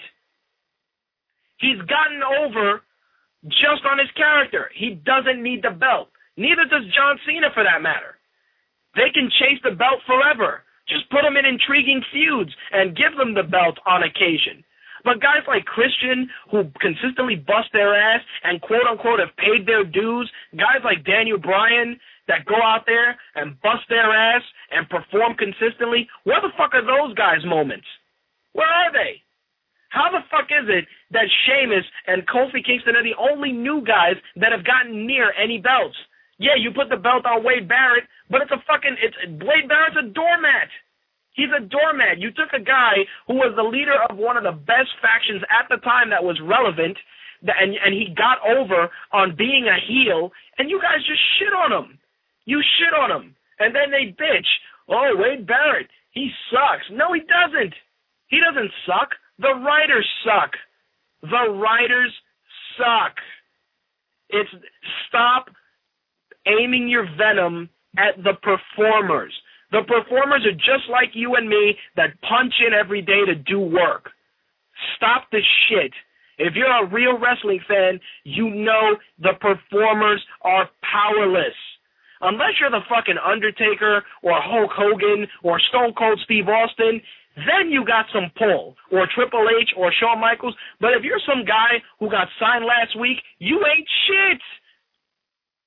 You're going to be the next Brooklyn Brawler for a year before they even look at you. Stop the bullshit. Stop. Fucking wrestling fans, you fucks. Love you guys, but you sometimes you guys you get out of hand with your bullshit. You want to be passionate? Take to the take to the store. Buy Christian shirts. Make sure your shirt is the number one sold item on Shop Zone. Go on Twitter. Say, hey man, you know Christian is awesome. What's up with them? Why aren't you guys doing that? But be respectful. Become correct. How the fuck is the WWE going to take you seriously when you're all there drooling on yourself? Oh, Randy Orton's a piece of shit. No, he's not. He's boring. Yes. He has no charisma. Right. But he didn't wake up and say, fuck, I want to fuck Christian over today. That's not what he did. Maybe Hulk Hogan, yeah, Hulk Hogan would do some shit like that because he's a fucking fuckbag too. But that's a whole other story. And you know what? Mist is going to come in and give me the assist because I, I requested that she do so earlier today because she knows and she's an impassioned wrestling fan and she could you know she she don't give a fuck but she knows that we wrestling fans can be motherfuckers so let me bring her on Mist what's up Hi, how are you? I am uh sweating from how yeah. I hear it. but I have to agree with you. Um it, it's one of the things that irritates me, I think, the most about wrestling fans, they're not like other sports fans. Like, for example, if you have a Mets fan or a Yankees fan, they go to bat for their players. But yep. when it comes to wrestling, for some reason, like everyone is complaining and they're all upset because we read the dirt sheets. If you have a computer and you have access, you read the dirt sheets, you already know what's going on on SmackDown. Yep. So this isn't even a spoiler. Um, but I don't see anyone like rallying. Like I see the tweets to Randy Orton, "Oh, you're you suck," blah blah blah, many many many blasting curse words. But I have yet to see any long litany of tweets like coherent ones, to WWE saying this is not what we want. Like we saw Edge go out and we want to see Christian continue the legacy. Like no one has yet to say anything remotely like that. Now there's no guarantee that they'll listen because honestly, in my own personal opinion, Christian went to TNA. So anytime you go to TNA, it seems to be like I'm, I'm waiting to see what they do with Karma because if she comes in and does a lot in WWE, she'll be like the first one. But everyone else who has come from TNA and then either returned to WWE or came from TNA and just entered the WWE, they kind of get, you know, pooped on. Gail Yep. Kim, uh, Evan Bourne, now Christian. So, like, that he lost the title does not shock me in the least. So, uh, I'm just shocked. You know what shocks me, and and and it's just the fact that they they pretty much said you're not even worthy of losing the belt on a pay per view. Like that's a real like they really just sunned them. They're like, yeah, you know, you're losing tonight, but yeah, we're not even gonna give you a pay per view match. You're gonna lose in a tape match that everyone's gonna know about Wednesday morning. Which is what ins- what, what bothers me. It's like, yo, it's a real insult. Like, yo, fuck you. You're gonna lose, and it's gonna be, you know, not even not even on a pay per view. yeah. That's that's Like, that's usually how they do it. Because if, if you haven't noticed, like um, and I guess that's one of the things I guess irritates me more about WWE as opposed to TNA. Like TNA just is disorganized, and they, you know they don't care that they're disorganized. That I can almost understand.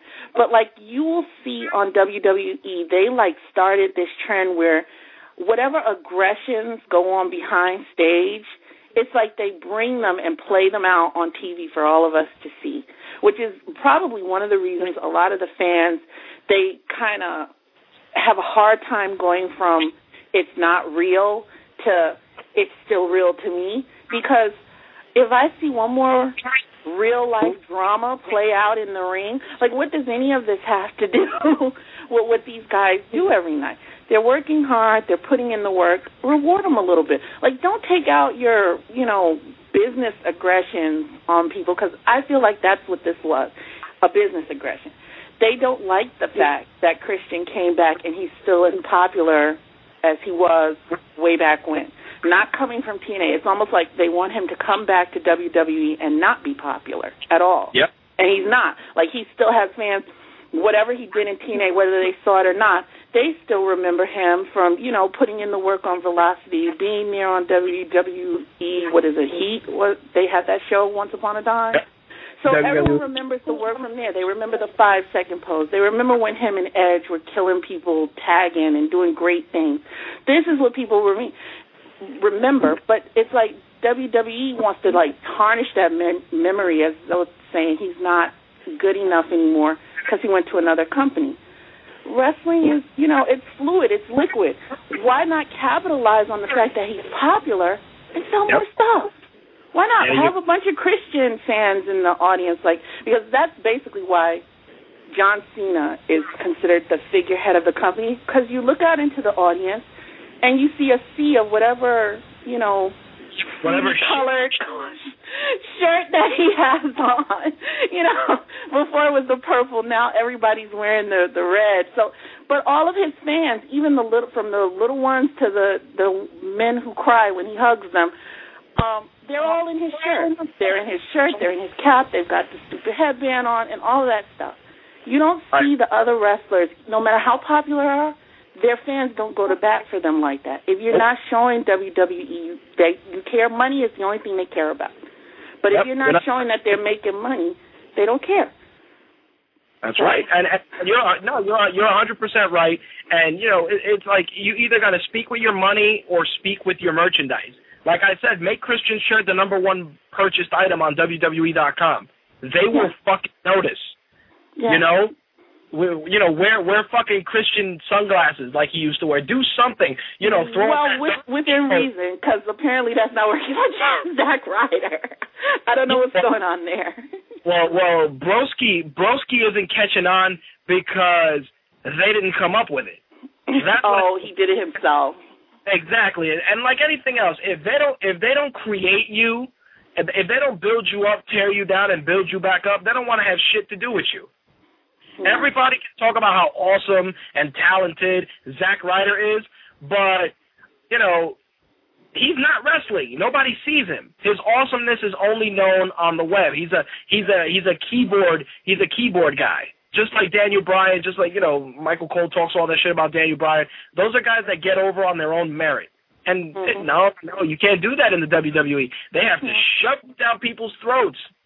And it has to be an idea they okay. Like some of the the wrestlers that have left, Shelton Benjamin, Carlito, a few others, they've all said the same thing.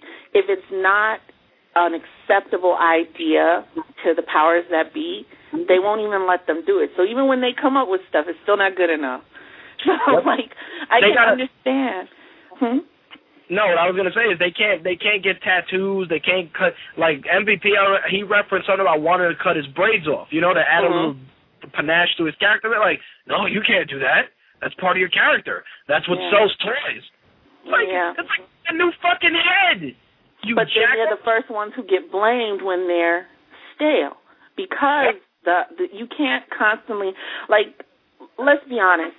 WWE is on every week without fail okay? Whether it's on Monday or whether it's on Friday whether they double it up it's on all year. So I don't care what you do all year you're gonna bore people. Like John Cena has been running around in the same shtick for the last what five, six years, That's and right. you're gonna tell me no one's No one's bored. Oh, What the hell was that? was that you? Ah, Mist is getting a fax. I think. What the fuck is that? I had to mute your mic, Mist. I don't know. It sounded like you were getting a fax or something. You're pretty popular. Yeesh. Um, let me try and unmute you again. Still got it. What the hell is going on on her line? Ah, missed. Shit. Hang up and call back. We, we'll talk some TNA. I got to bring Slick on though. Um, he had some stuff to add to it. Slick, What's up, man? what do you got, my friend? Yeah, I mean, I, I want to chime in on what's happening to Christian because it really is shitty. I mean, the writers, it's like they just have no idea. What happened? Are you on your on your headset? Yeah. You got a little crackle in your in your sound. Hold on a second. I'm holding while Slick adjusts his uh, his headset. Um, How about now? yeah, that's better.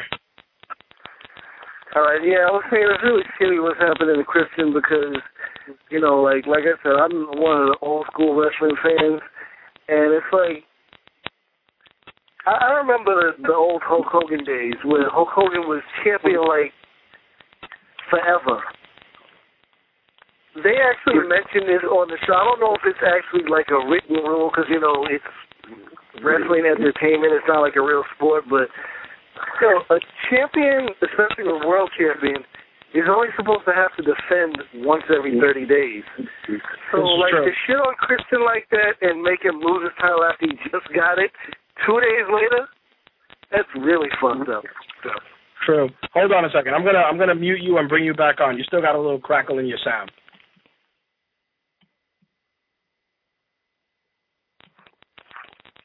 Nope, still got it.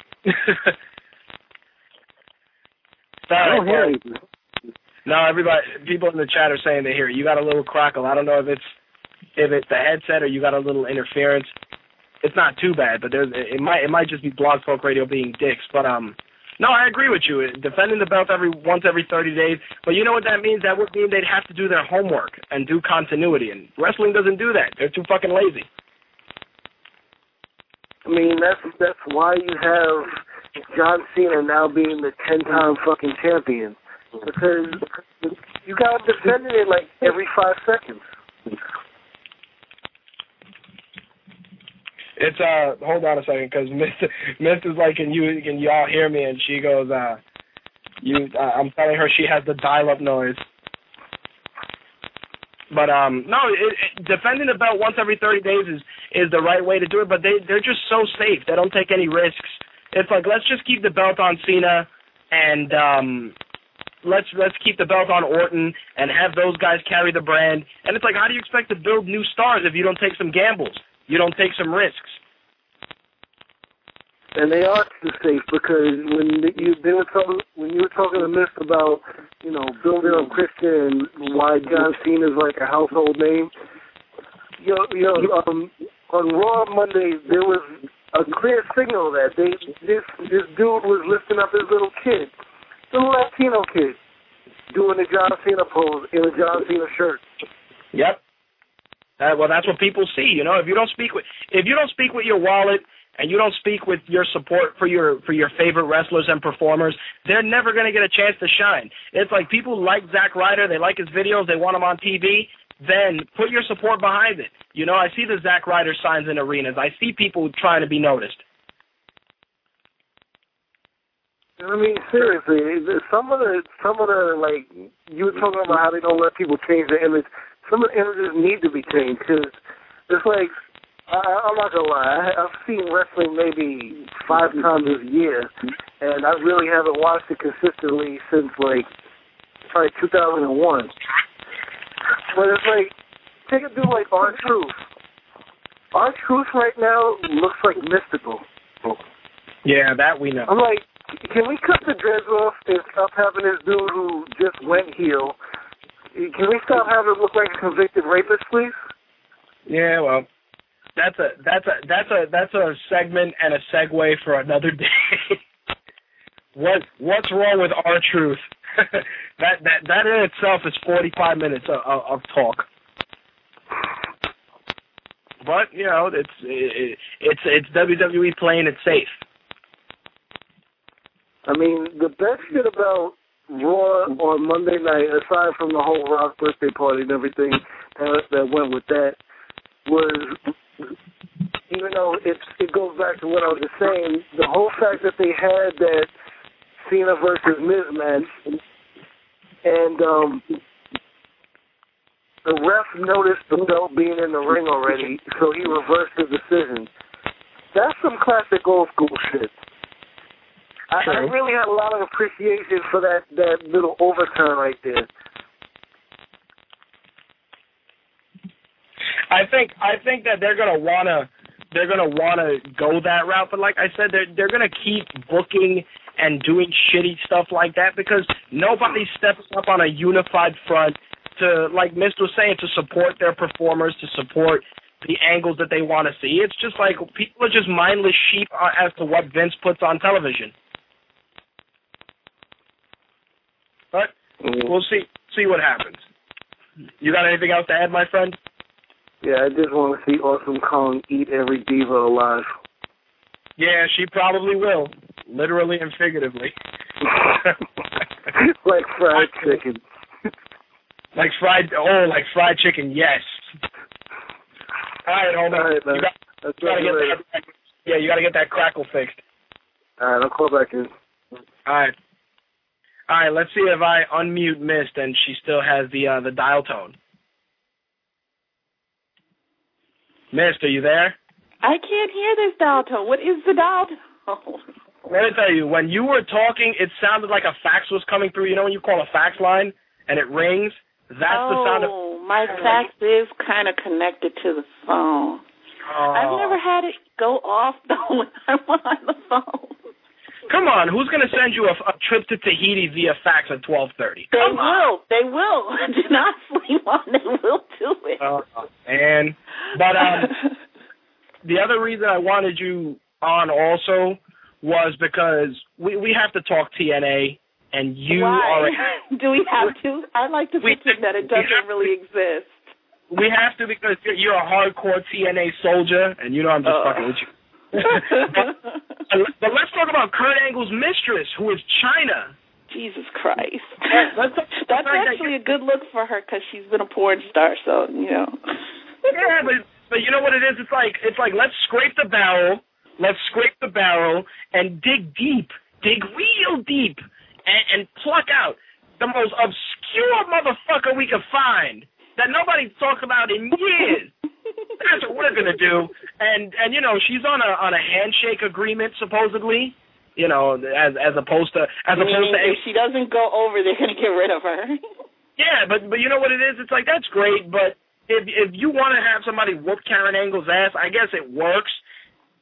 And if TNA was smart, they'd reference the fact that Chyna knew Kurt when they worked up north you know, and she saw that Kurt was having trouble and she called him up and wanted to help. Like that's the easiest way to get that story over. But you know they're not gonna do that. They're gonna make it look like like Chyna fucking sleeps with Kurt Angle or some stupid shit.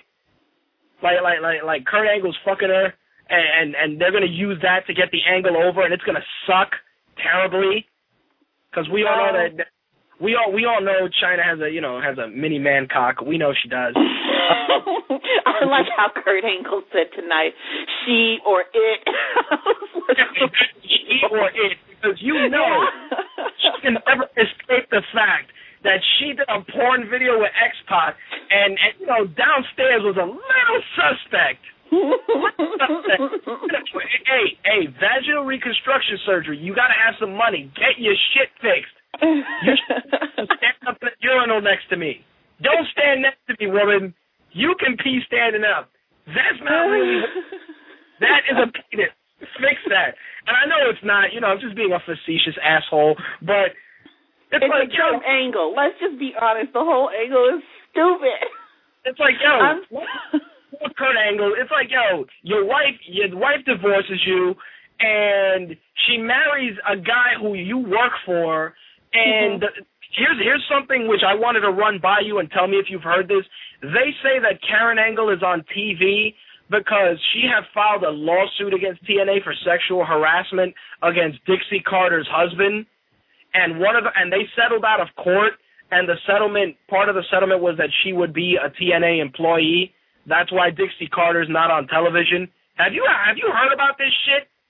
I try not to read the dirt sheets because it gets to the point now that some of, some of the dirt sheets I've found, like I always knew they embellish stuff, but some of them now just flat out lie when there's like no news to to Right, report. They'll just But- re- No, if she did that, if she did that, like that's beyond like I've always thought of her as sort of a ring rat, like an acceptable ring rat. But if she did that, that just that just takes it to a whole nother level. But here's here's the crazy thing though. Let's let's let's entertain both sides of the of the fence. If if she went that route to get her job, then then you know I, I can't hate on her. But if if, if Dixie Carter's can. husband, well, you know what I mean. If Dixie Carter's husband is a fucking creep, and he just jeopardized the fucking company for for for a piece of ass, then you're a fucking idiot too. You know what I mean? Like it's it, it, it's like you didn't want the chick on TV, and you got her off TV, and then you fuck up, and she's back on television because it, it's really random that she just came back. I know she married Jarrett, but nobody gave a fuck about Jarrett six months ago. She's getting more qual- screen time than most of the knockouts get. So like, and Karen Russell. like something something is definitely suspect. That's why I wanted to run that by you because, it, like you said, that's a lot of TV time for a chick that don't wrestle. Mhm. A lot You know of what I'm saying? TV time angles. They follow her around and give her give her all kinds of segments. That's just way too much time to have her on the payroll, and she's just like somebody's wife. You know, it's nonsense. Well, the other thing that I wanted to run by you, of course, was TNA will no longer be known as TNA, but they will be known as Impact Wrestling. Now, three What are reasons. the wrestling companies that don't want to be known as wrestling companies? Well, That's thi- what you did for years. Well, here's here's the here's part of it that and and this is let let me just go on my fucking tirade of death here. Um, TNA wrestling, total nonstop action wrestling. You know what TNA wrestling really is? Total nonstop angles because it's all angles. There's no fucking wrestling. There hasn't been wrestling in ages. It's all look at fucking Velvet Sky's tits this week. Oh, let the pigeon loose. I, I I get it. I get it. you got bad chicks in your division. I get it. They are fantastic. We got it. Thanks. But it's, like Hulk Hogan's on fucking TV, and it's like, I'm gonna get you, brother. I'm gonna get you, the network brother and Abyss brother and Anderson. Shut, shut the fuck up. Shut up. Fucking hit. L- let me tell you something. There's a rumor, and again, dirt sheet. You know that Sting and Hogan are gonna have a match. It's gonna be a fucking Metamucil on a pole match. It's gonna be a mm, hit first match. But I swear, if Hulk Hogan gets the belt at any time in this storyline, I will stop watching wrestling. I won't even cover the shit on the show. It'll be MMA, video games, and movies. They'll be like, oh, what about the wrestling segment? I'll be like, what wrestling? What wrestling? Get the We fuck out of here. wrestling in so long. And then, you know, you change the name of your company on a televised show that you tape two weeks before it fucking happens. Are y'all Mhm. stupid? Mhm. And I and you and they didn't even creatively change their name. They went from TNA Wrestling, okay, and then now they're Impact Wrestling, which is the name of the show. Okay. Um Yeah, Impact Wrestling. It's like it's like yo, who who who decided that that was cool? And what the fuck is Mick Foley doing on my TV? It's like I read the shit, and yeah, it's all spoilers. And if you don't want to hear, shut the shit up. Why is Mick Foley on my TV telling them that you're going to change TNA from TNA Impact to Impact Wrestestling? well, Why you is know, that? he's you know, he's a shareholder and I guess he had to do something when they said no, he couldn't come to the Rock's birthday. So Uh, you know, might as well go back to TNA. Fuck you. Dixie Carter is a sheep.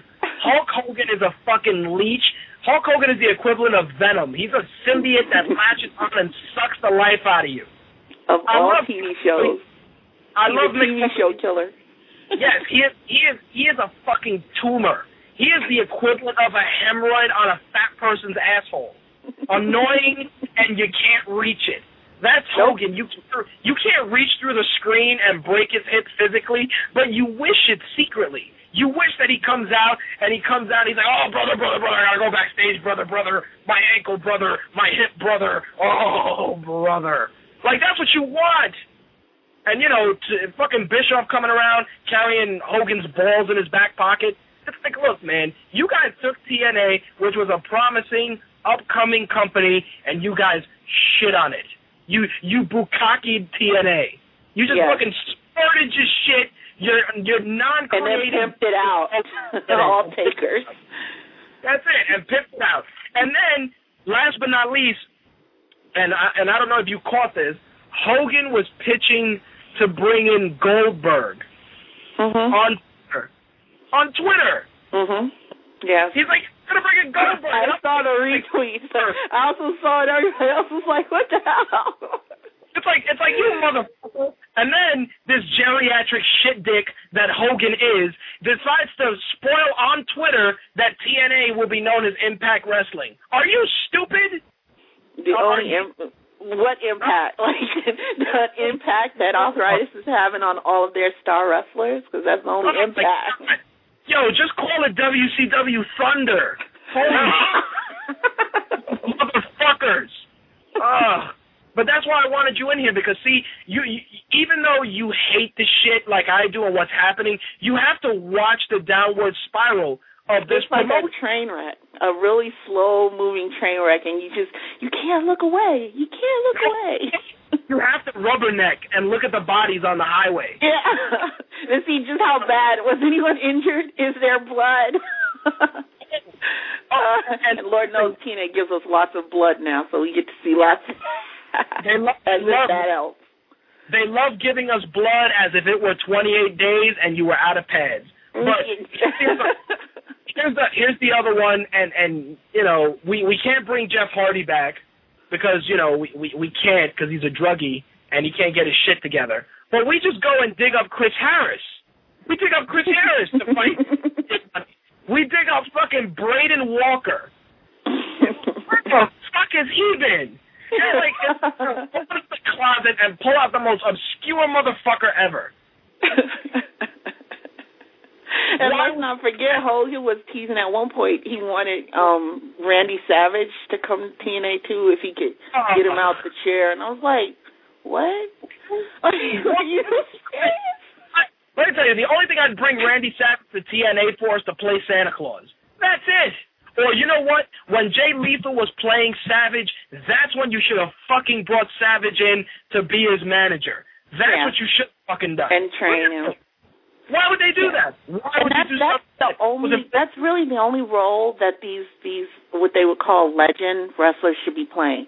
Pass the torch. And I'm I'm not talking about like I understand wrestling is your life and you love it. You can still be there. You just don't have to be in the ring. Like there is no way I want to see you at 50 and 60 years old. And some of these guys are pushing 50 and 60 years old because let's be honest, back in kayfabe land, ages were they were either raised or lowered so you didn't seem too old back in the day. So not all of them are working on their actual birth birthdays despite all of the Wikipedia and stuff we know about them. Some of them are a lot older than they're claiming to be or people know them to be. These are 50 and 60 year old guys you got getting in the ring as though they're 21. Like who wants to see that? Man, listen. TNA fucking total nonstop ancients. I'm waiting to I'm waiting to tune in and just just see Ric Flair just fucking die in the ring because he almost did. Because what if he have like a broken collarbone or something now on his shoulder? he's dying. The man, Ric Flair's gonna come in and he's just gonna be like woo woo woo woo, just fucking die in there. Uh, He's gonna do like the wrestler and just have a tear pour down and then just jump off into infinity. That's it. and then it'll go to black. That's it. Uh, that's why, that's why I wanted you to come in. See, you help punch up this segment. All right. okay. Uh, Take care. Later.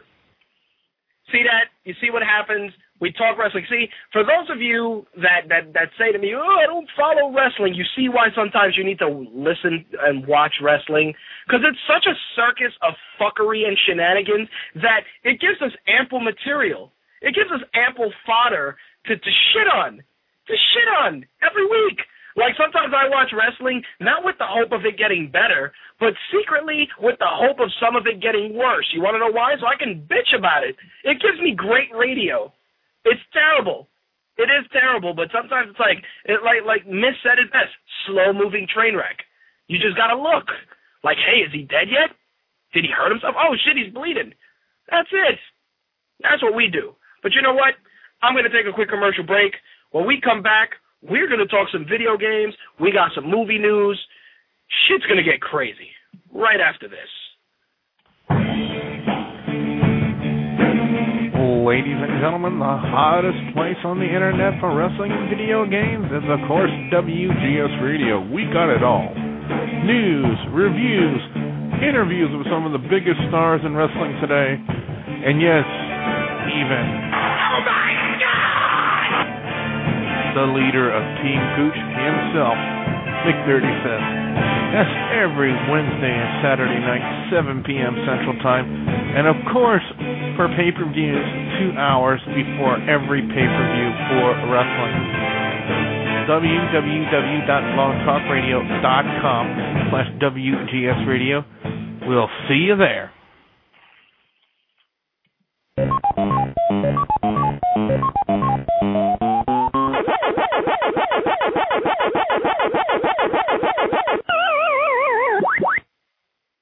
All right, let's talk some video games. First up, Redbox. Of course, you know Redbox is the little red kiosk you see in your supermarket. Rent a movie for a buck. They are expanding into video games. They've been testing game rentals since October. Starting June 17th, you'll be able to start renting video games at over 21,000 locations for PS3, 360, and the Wii. The games are going to cost you $2 a, a day to rent. DVDs will cost a dollar, and Blu-rays are going to run you a dollar fifty. So be on the lookout for that. If you want to pick up a game real quick, stop at your local Redbox kiosk. Two bucks for a game, dollar for a DVD, and a buck fifty for a Blu-ray. So you'll probably see that at your local supermarket, check cashing place, and possibly outside your local crack house. You never know. All right. Need for Speed. We all love Need for Speed because they find countless ways to fuck up the franchise. Their newest experiment is going back to the quote unquote storyline Need for Speed, subtitled The Run. The game is going to follow racers as they race from San Francisco to New York. During the races, players will have to contest with dense urban traffic on icy mountain passes and narrow canyons. The game is scheduled to be released November 15th. All right. Let me go into a little tangent with this. Why don't you just why don't you just pull the trigger and call it Need for Speed Fast and Furious? Why don't you just do that?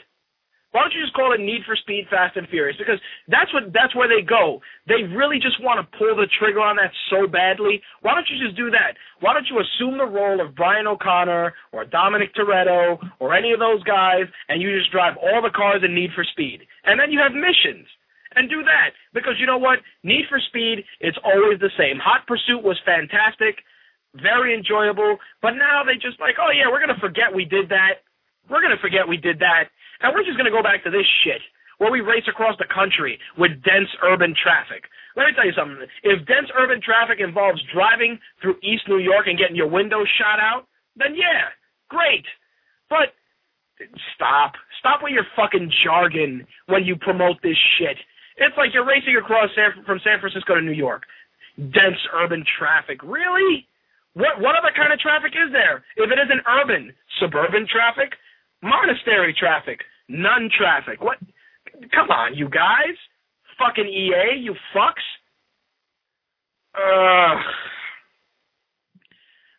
Look, you're calling it the run. Why? Because Bull Run was taken by Spike TV? Uh, again, figure out a formula for this fucking franchise and stick to it. Stop jumping back and forth between Need for Speed Shift, Need for Speed Hot Pursuit, Need for Speed Get the Old Lady Across the Street, Need for Speed Drive Your Kid to School, Need for Speed Get Your Pregnant Wife to the Hospital. What the fuck, man? Figure it out. Figure it the fuck out. Every week, it's something different. It's another Need for Speed game.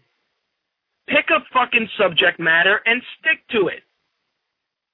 If not, don't play it. Don't make a fucking Need for Speed game. Give the shelve that shit for a little bit. Ugh. Sad, sad, sad. For those of you that are playing Portal 2, you're going to be getting some downloadable content this summer. It's going to be free, the magic word, and you're going to get new test chambers, leaderboards, and a challenge mode. Uh, this is all according to Kotaku. In addition to that, the content is going to be both single and multiplayer. Of course, I didn't get to discuss the PSN breach last week and the countless fuck ups that have ensued. Of course, PSN got breached, people's information got out. Sony decided to send out an email regarding it like three days later. Shit is all fucked up.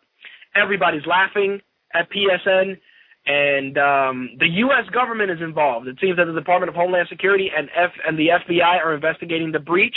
Uh, the Department of Homeland Security is having its computer emergency readiness team try and help Sony improve security and restore services odds are that a couple of people in Homeland Security probably have PS3s and want to get online to play some SOCOM. That's why they are involved.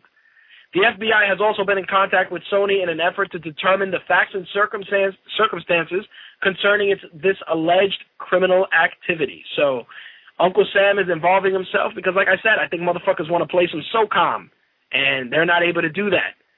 Of course, everybody's saying that Anonymous was behind the attack. Anonymous released um, uh, statement saying that they are denying involvement.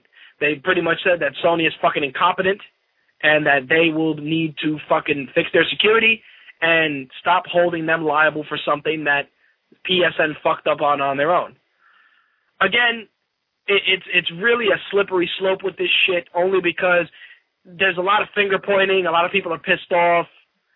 Look, if if your credit card information got out, change your credit card numbers, you know, get a new debit card, whatever. Shit happens. Shit gets exposed. Sony dropped the ball. I have to. I can't. I can't admit. You know, I can't deny they did drop the ball, and they're working hard to get you back in their uh, good graces. According to them, when Sony comes back online, they're going to have a welcome back program to persuade people to continue using their service. You're going to be getting some free content along with 30 days of free PlayStation Plus access and 30 days of uh, cur- Qriocity access. If that's how you say that, I guess it's Qriocity. So, um, yeah, they're going to give you a whole bunch of new shit. They're going to try and win you over with gifts. They're going to come bearing gifts like, please forgive us, we're sorry. Look, as long as my credit card information don't get out, and I don't have, you know, fucking a motherfucker from Russia using my email address, we're fine. If any of that shit gets fucked up, Kaz Hirai, I am whooping your ass. That's it. In some news that are, I guess they're gaming related, they're not. Um, there was a rumor that IGN is going to be merging with UGO, and uh, they're going to form a standalone company. That's great. They still suck. IGN puts out some of the hackiest fucking articles. UGO does too. They put out some real bullshit. Like I read the sites because you know I got to do my homework for the show, and I read every site, and I have RSS feeds. But some of the shit they put out, it's like, are you kidding me? Like, why are Lara Croft's tits big? Discuss. You know, like shit like that, like real fluff, garbage pieces like that. And I've seen them. IGN is guilty of it. UGO is guilty. And it's like, oh yeah, we're gonna form together like Voltron into a into a giant mediocre website. That's what we're doing. We're gonna a blazing sword of mediocrity where it's gonna be, you know, gay whether whether Yoshi is gay or not, and all that, you know, wonderful pieces like that. That's what happens. It's it's ridiculous. They're, they're, it's like it's like a fucking it's like a megazord of shit. That's what they're doing. No one gives a shit, and they're making it seem like it's so huge. It, uh, you know, News Corp earned a hundred million dollars. IGN only received ten million of that revenue. Now you're just gonna have a giant site full of fluff pieces and bullshit and pop-up windows that you can't click on uh, to go into the next article. I don't mind. I don't care about the merger. Whatever. It is what it is. You know, you have to navigate through a lot of shit to get some quality articles, but you know, non-factor. There's a thousand other places where you can get your gaming news. You know, My Take Radio. We we try and give you gaming news. You know, sometimes they're a little late, sometimes they're a little early. Maybe an exclusive, maybe not. But you know what it is? I give you news that you can actually give a fuck about because there's an opinion behind it. I'm not gonna go and copy and paste shit. I mean, don't get me wrong. There are a lot of articles that that will get reblogged in the future to help us get traffic, and that's fine. But they're not gonna just be, hey, this is the article word for word. I am gonna state my case like, you know, the Wii dropped to 150 bucks. This is what IGN had to say about it. Here's what I had to say about it. Anybody who owned a Wii or bought a Wii within the last week, you guys got royally fucked. You know, like um, there, there will be some character to any articles like that that go up. You guys know that because I did that with an article from Gamer Fit Nation recently regarding their um, involvement with the UFC trainer. They also have provided us another article regarding their visit to Mark DellaGrotte's uh, Sityodtong Academy in, in Boston, and that's going to be posted on MyTakeRadio.com. But it will have, you know, a, a little bit of of MTR polish to it that you guys know and love so much. But that's that's something else. All right. For those of you that have Fallout New Vegas, you better dust off your copies because you're going to get three downloadable content packs for the next three months. The first bit of content you're going to get is Honest Hearts, which is going to have uh, players taking on a tribal band of raiders in Utah's Zion National Park. The content is also going to have players meet the Burned Man. In June, you're going to get access to Old World Blues, which will let players explore pre-war research centers as they try to escape kidnappers.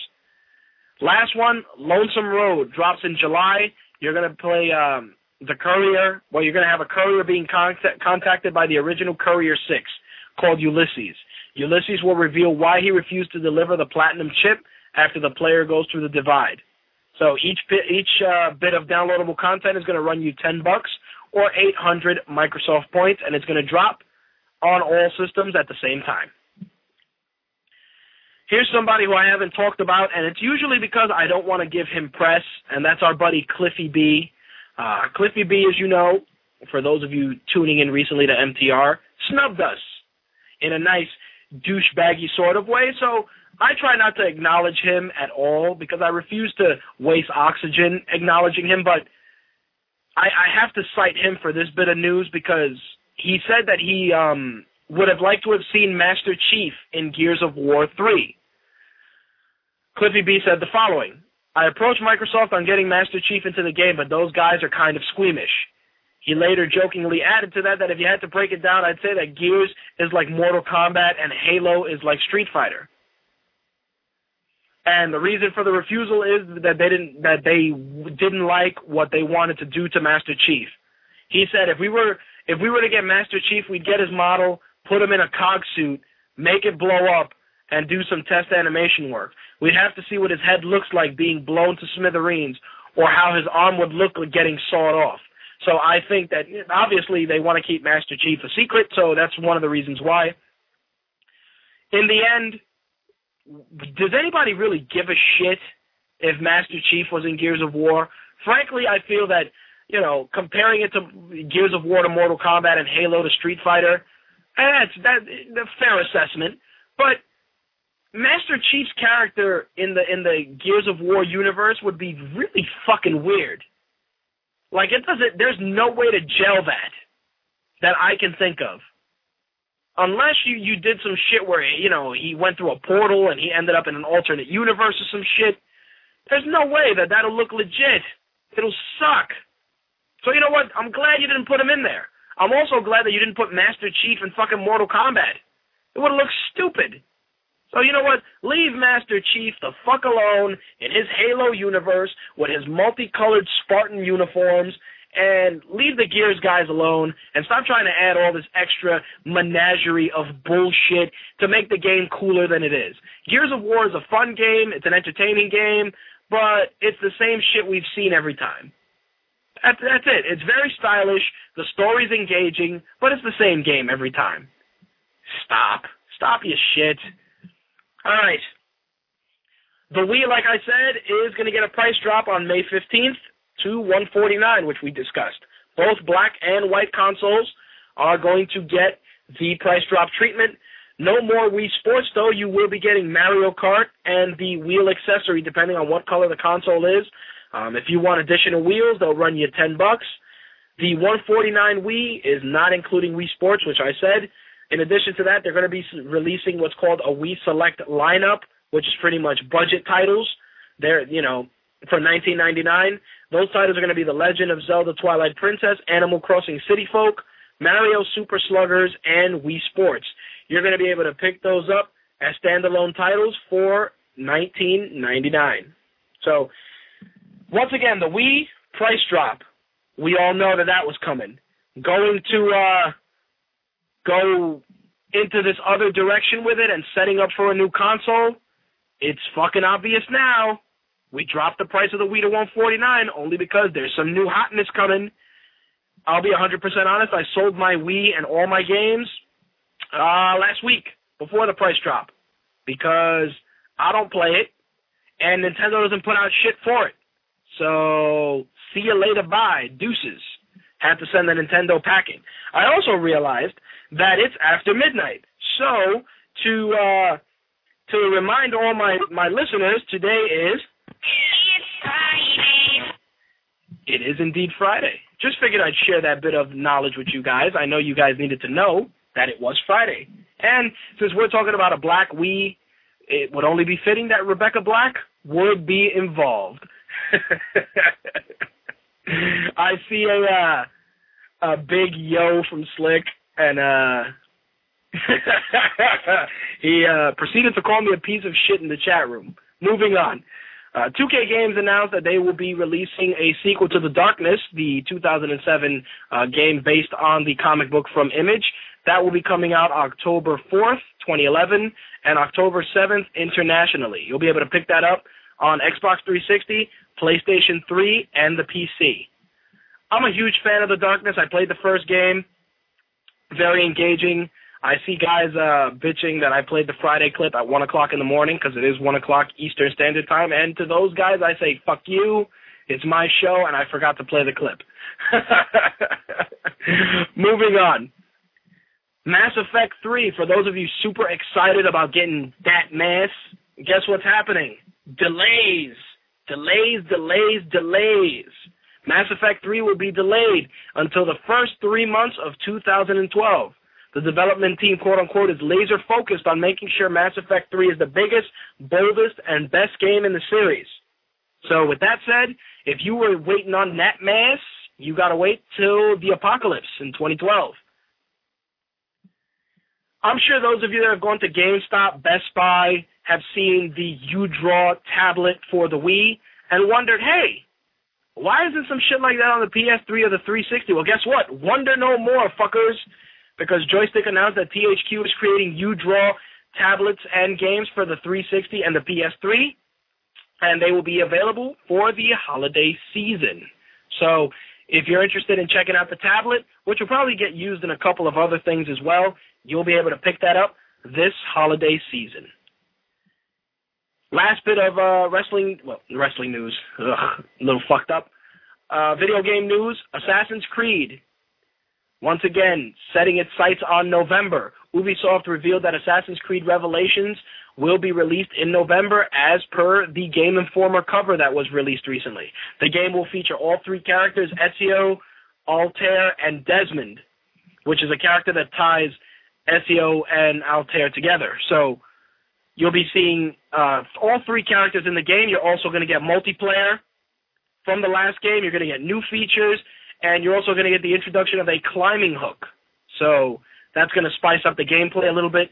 Can I tell you? I think I'm just a little late to the party, but I think I've only played the first Assassin's Creed. Everybody tells me it's fucking badass. I got to sit down and play it. It's just you got so many games to play, you lose track.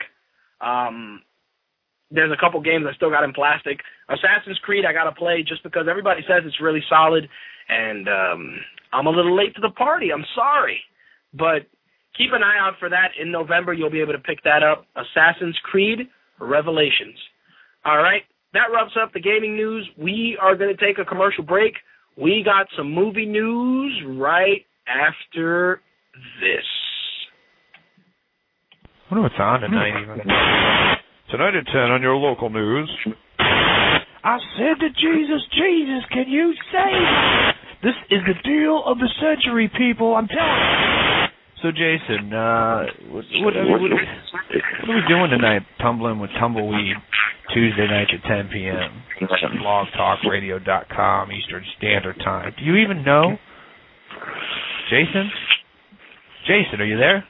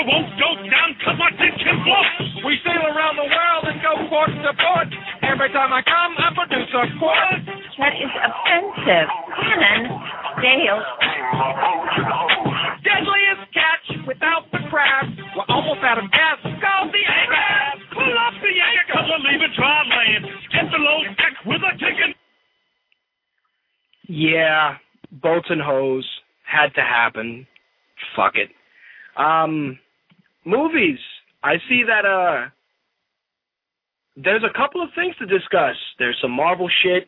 We have some box office stuff, but let's start with some Marvel stuff. Mark Ruffalo, who's been super vocal about his involvement with the Hulk and the Avengers, has uh, given a little bit of information out as to what role the Hulk will be playing in the Avengers.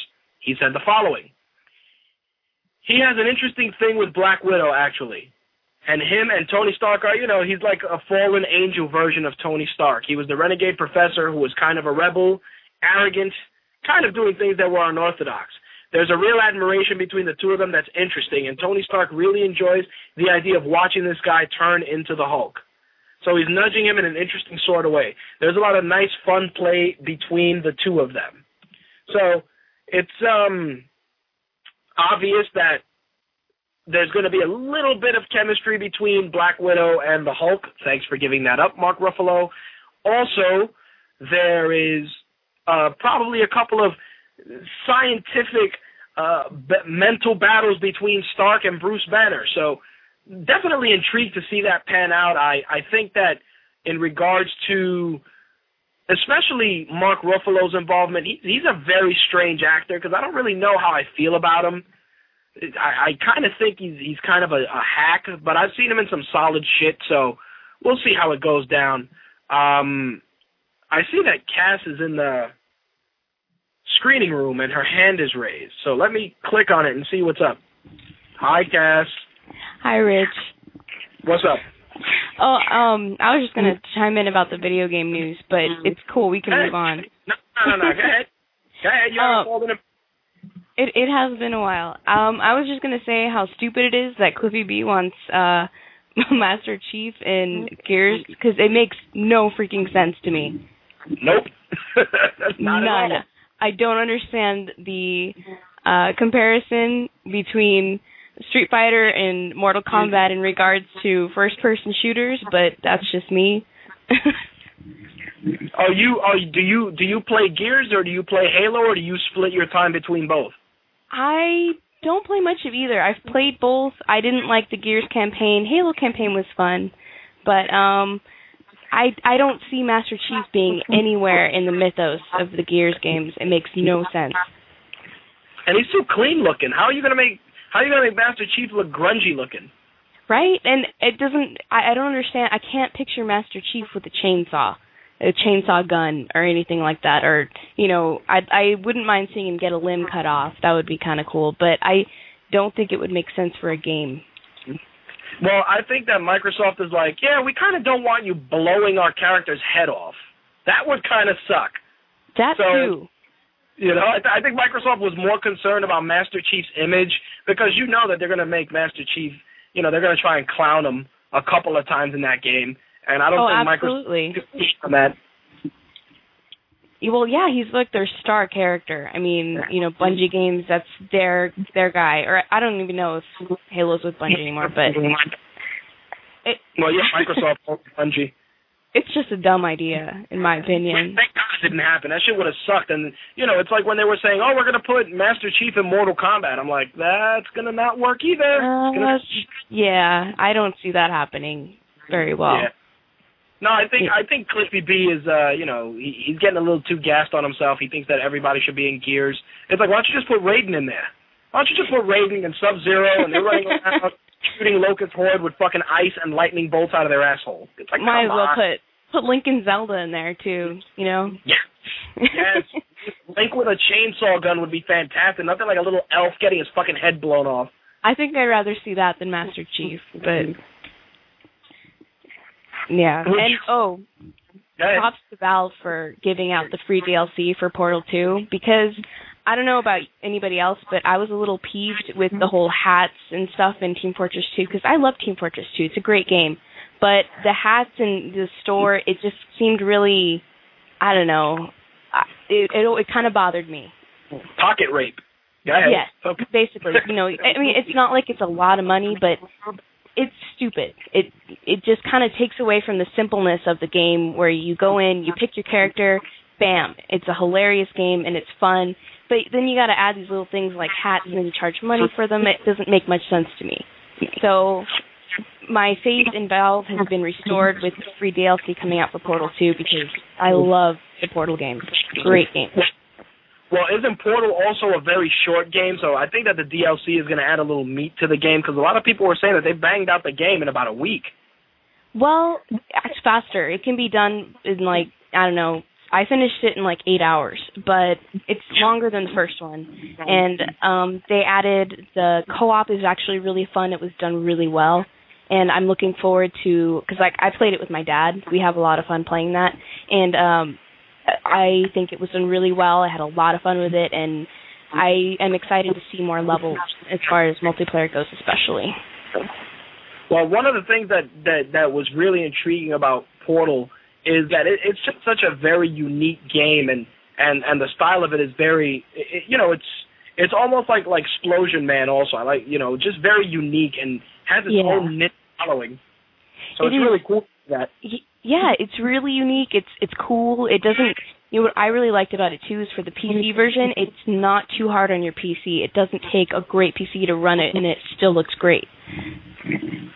That's awesome. I'm I'm I'm just excited at the fact that so many people are really going hard for this game because when I went, Yeah. you know, into the mall, everybody's like, "Oh, Portal 2 dropped today." Like you can hear people just walking around like get from certain gamers like, "Yeah, I got to go pick up Portal 2 from GameStop." So, you know, it's nice to see that because it's a game that kind of just goes under the radar in terms of how It's solid great. it is. and I love that it's getting more popularity and more people are playing it and it's different. It's a thinking game. You know, there's puzzles involved. You got to work around and figure it out. It's not you're running around shooting everything like, you know, half of the games out there today. It's fantastic and I love that, you know, people are looking in that direction a little more because maybe the quality of games will improve. And plus it's hilarious. I laughed out loud so many times during that game. I mean, you know, I don't want to give any spoilers away, but the characters are wonderful and it's it's so fun. Yeah, I've seen I've seen so many great like you know port uh, like you know portal art and people doing stuff. So it, it there is a hardcore following for that game. I mean, you know, I've played I've played games similar to that that were that were just really weird. You know, like Limbo and N Plus. And yeah, Limbo was cool. niche titles, such niche titles, and to see them getting that sort of fanfare is awesome. Yeah, and the the voice casting's great. Like J.K. Simmons plays um Cave Johnson, who's like the leader of Aperture Science, which is the uh, place you're you you're in in Portal in Portal Two.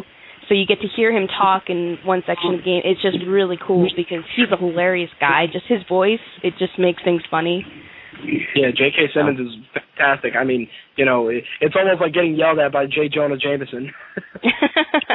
yeah, it's great. And like you said, you know, Limbo, all these niche games that are, you know, indie might be getting more attention.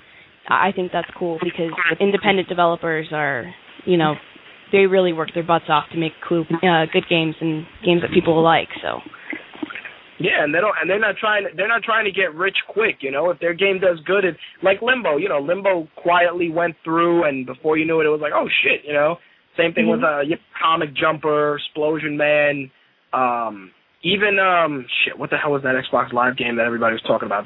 Shit, I played it. Uh, where you play the guy and you got to get the different parts for the armor. Please help me. oh, um, oh crap, I don't, I don't know, I don't remember what it's called. I know which one you're talking about too. That that you know, like all those little indie games, it's like you don't need to charge sixty bucks for a game to make it enjoyable and and, Yeah. you know, I want And another cool thing too that Valve did before Portal 2 came out was um I don't know if this they actually did this based on on it, but they um made this uh like section of their site and they said that if you played certain indie games, um they would it, you earned um what was it, I think potatoes.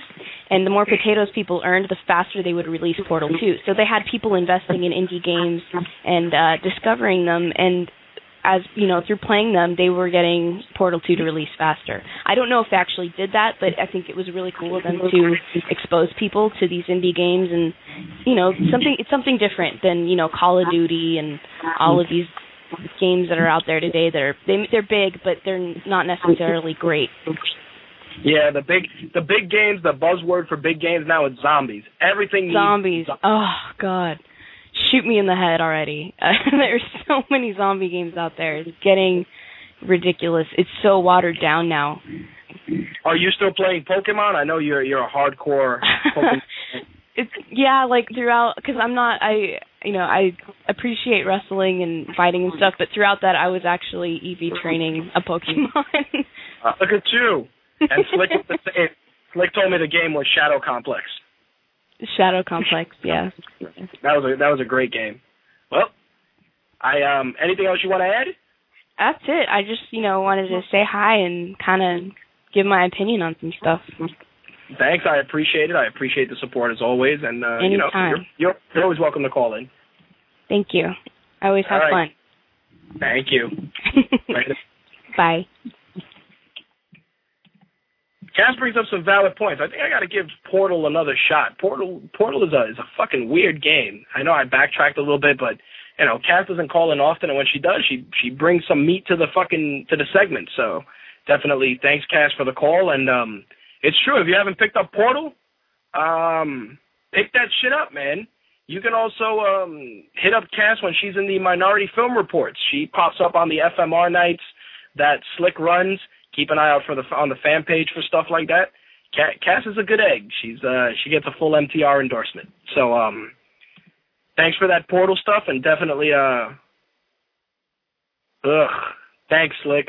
MFR, Minority Film Reports. Yes, it is one o'clock in the morning, and the uh Pepsi Max is wearing off. I put NFR, then I said FMR. It's MFR, Minority Film Reports.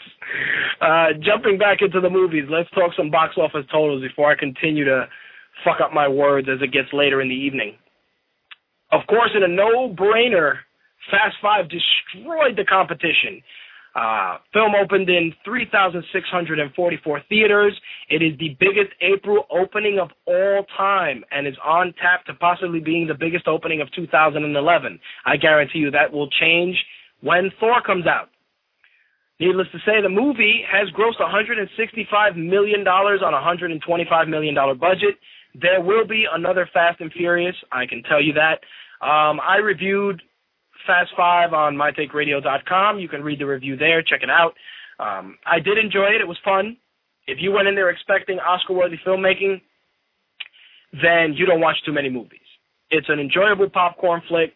Had a lot of really great sight uh, special effects and lots of car mechanics that were really bugged out. Uh, the fight scene with the Rock and the Hulk was really well done. But um, yeah, it was it was solid. It was a solid flick definitely worth checking out. And you know, 165 million dollar haul for it is not bad, not bad at all. Number two was Rio. Number three was Madea's Big Happy Family. Water for Elephants was number four. Prom was number five. The sequel to Hoodwinked was number six. I didn't even know they made a sequel to that piece of shit. Soul Surfer was seven. Insidious was eight. Hop was 9, and the source code was 10. Dylan Dog Dead of Night did not crack the top 10. It only earned $885,000. So it ranks number 16, which is crazy. Ugh.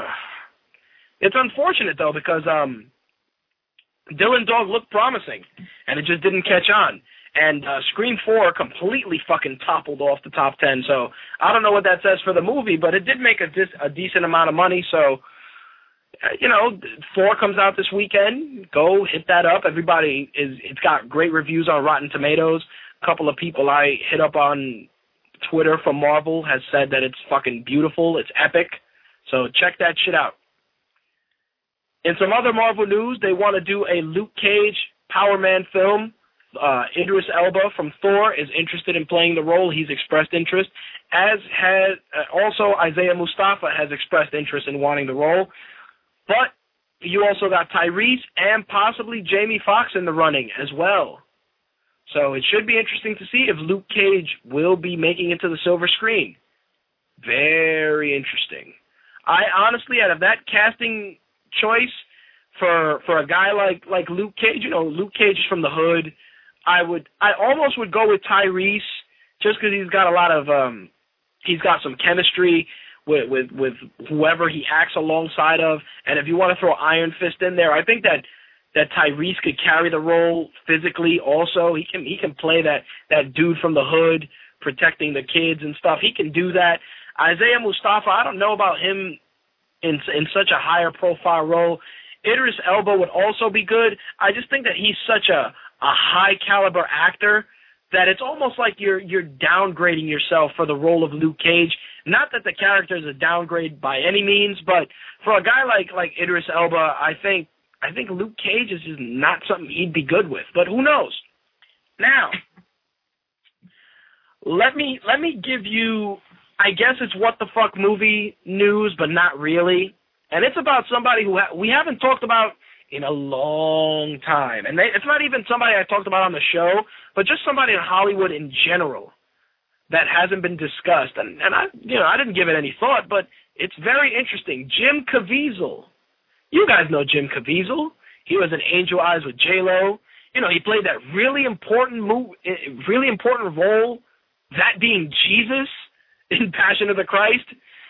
Yeah, he hasn't done movies in a while. And uh, he said the following I was rejected in my own industry. Mel Gibson said to me, You'll never work in this town again. I told him, We all have to embrace our crosses.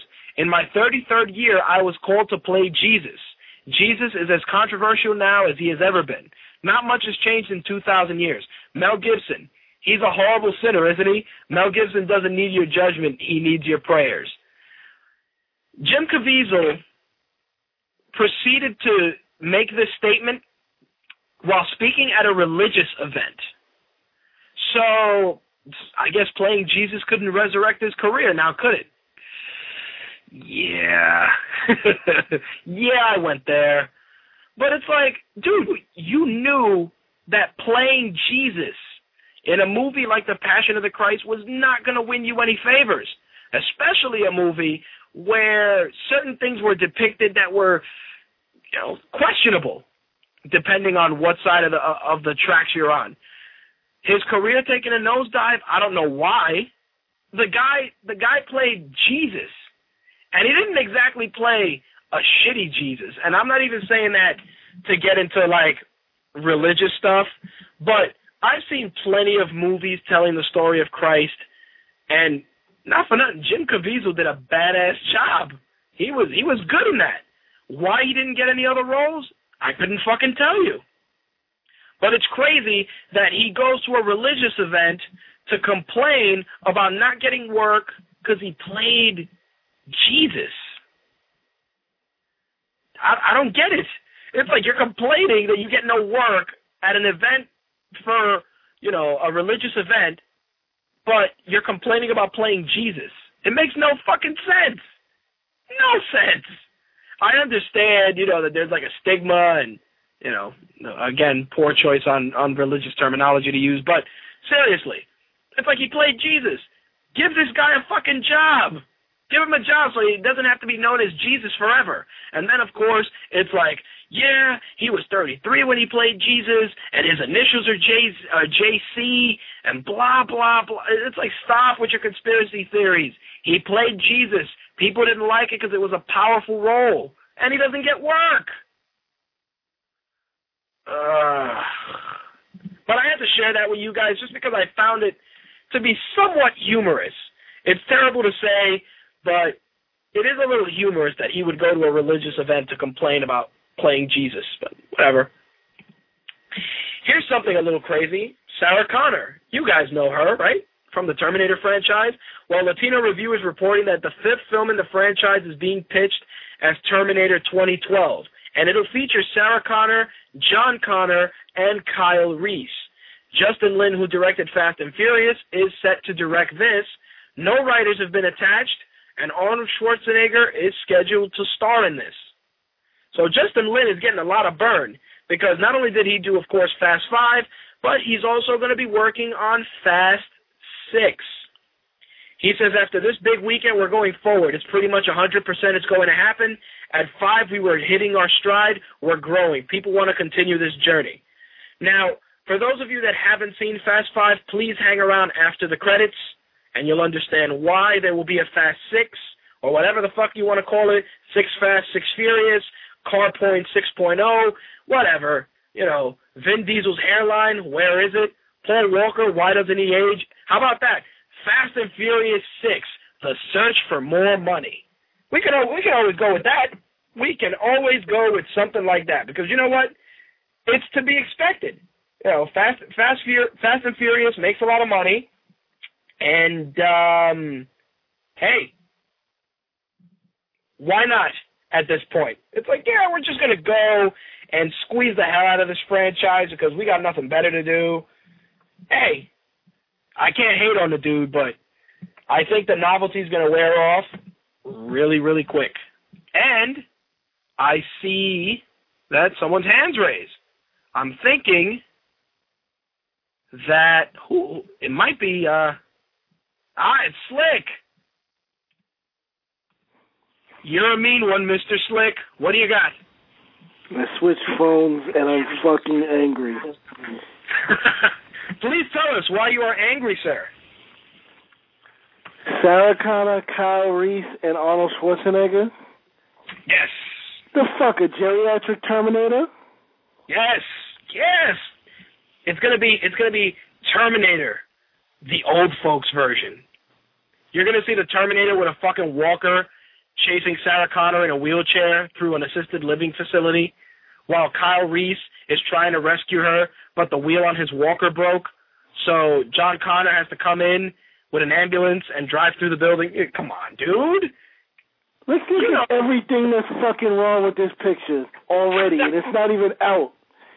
You got a fucking Terminator with saggy pecs and a fucking chest scar from his heart surgery. Yes. Chasing, let's see, two people who are already fucking dead. Because Kyle Reese died in the first movie, and Sarah Connor, according to the third movie, died of cancer. So why the fuck are they in this movie? Continuity, Hollywood? Nah. I mean, you already you already fucked up the continuity just by making a Terminator three, because after Terminator two, the shit should have been done. But you made a Terminator three, and guess what? John Connor said his mommy's dead. She died of cancer. Boo hoo. We all know that his daddy died before he was born, before either of them were really born, in fucking Terminator 1. Because the Terminator fucking killed him. But that's why. Let me tell you something. If all these Fast and the Furious movies are still taking place before Tokyo Drift, which has all been, already been out, I'm not even shocked that they're doing this with Terminator. Not shocked at all. They'll probably find a way to squeeze that storyline in between. It'll be like, yeah, it takes place between one and two, and then Arnold, you know, they're gonna fucking make him young with CGI. That's a fucking given. So, you know, unless Arnold plays like a guy who helps fucking John Connor, it, it doesn't make any sense. They, if they're gonna do anything, and and you know, I may be in the minority here, literally and figuratively. I would expand on the storyline with fucking that Christian Bale did. Because other than the fucking crazy plot, there's more to that story. You know, he got the scar on his face, all that shit. It's like, why don't you expand on that? There's more to that. I want to call Lexington Steel to come cock slap the people who fucking decided to greenlight this movie. Wow, Lexington Steel reference.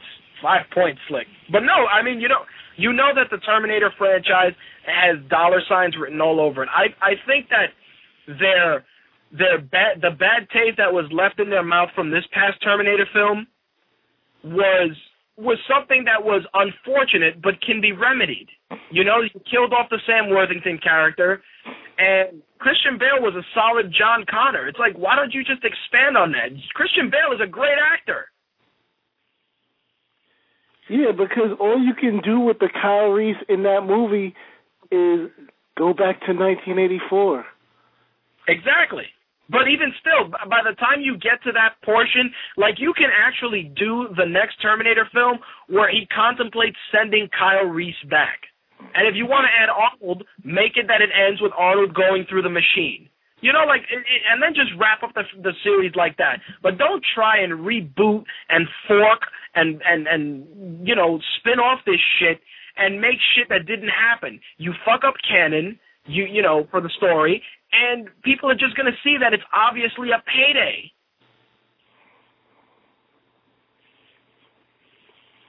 I'm not shocked at all. I'm not shocked that they it took them this long. And you know, Justin Lin now with Fast Five with Fast Five making all this money, it's like, yeah, dude, we want you to do it. So it's just gonna be shit exploding. Maybe they'll have Terminators that turn into you know Mitsubishi Evos and shit. Come on, man. I'm not shocked at all about this. And Arnold wanting to come back, the fuck else is he gonna do? Twins Part Two with him and DeVito when they're old with new twins? Wait a minute, that may just happen. This is worse news than fucking the Arnold Schwarzenegger cartoon. Yes, the Governator. Yes, the Governator. But um, I, I did want to ask, um, what did you think of the whole thing with with Jim Caviezel complaining about playing Jesus at a religious event and then you know saying that it was an important role, but that he'll never work again. Didn't that shit come out in the nineties? Thank you. It's like, how does this guy not have a job? Like, really? Are you? Is Hollywood that mad at him? Are you really gonna crucify the guy? Wait a minute. If the shit came out like 20 years ago and you haven't had a role since, no, you don't have a job. Stop bitching about it. Flip some burgers and call it a fucking day. It's like it's like he played. Let me tell you something. You know, he was he was amazing in that movie. Why doesn't he have a job? Maybe Mel Gibson pissed too many people off, and you know that that bad shit rubbed off on you. Change your name. Call yourself, you know, something else, so they don't have to associate JC with Jesus Christ. You know, call yourself fucking Bob. Some shit. Maybe Bob you could be just have a really shitty agent. that too. Maybe your agent needs to be crucified. Oops. No, maybe not. uh, yeah, yeah. Moving on. Um, while I have you on the phone, I did run this by you because you can appreciate this. You know that on the fan page I mentioned that Rosie Huntington Whiteley is number one in Maxim's annual Hot 100 list. Now, here's the funniest part. She is number one. Who is number two? Megan Fox. Wrong ski. Do you? If I tell you who number two is, you'll probably hang up because you're gonna be like, "How the fuck is that possible?" Number two is Olivia Munn. Ugh. So the hottest chick in the world is mannequin Rosie Huntington Whiteley, and then number two is Munn. How is that possible?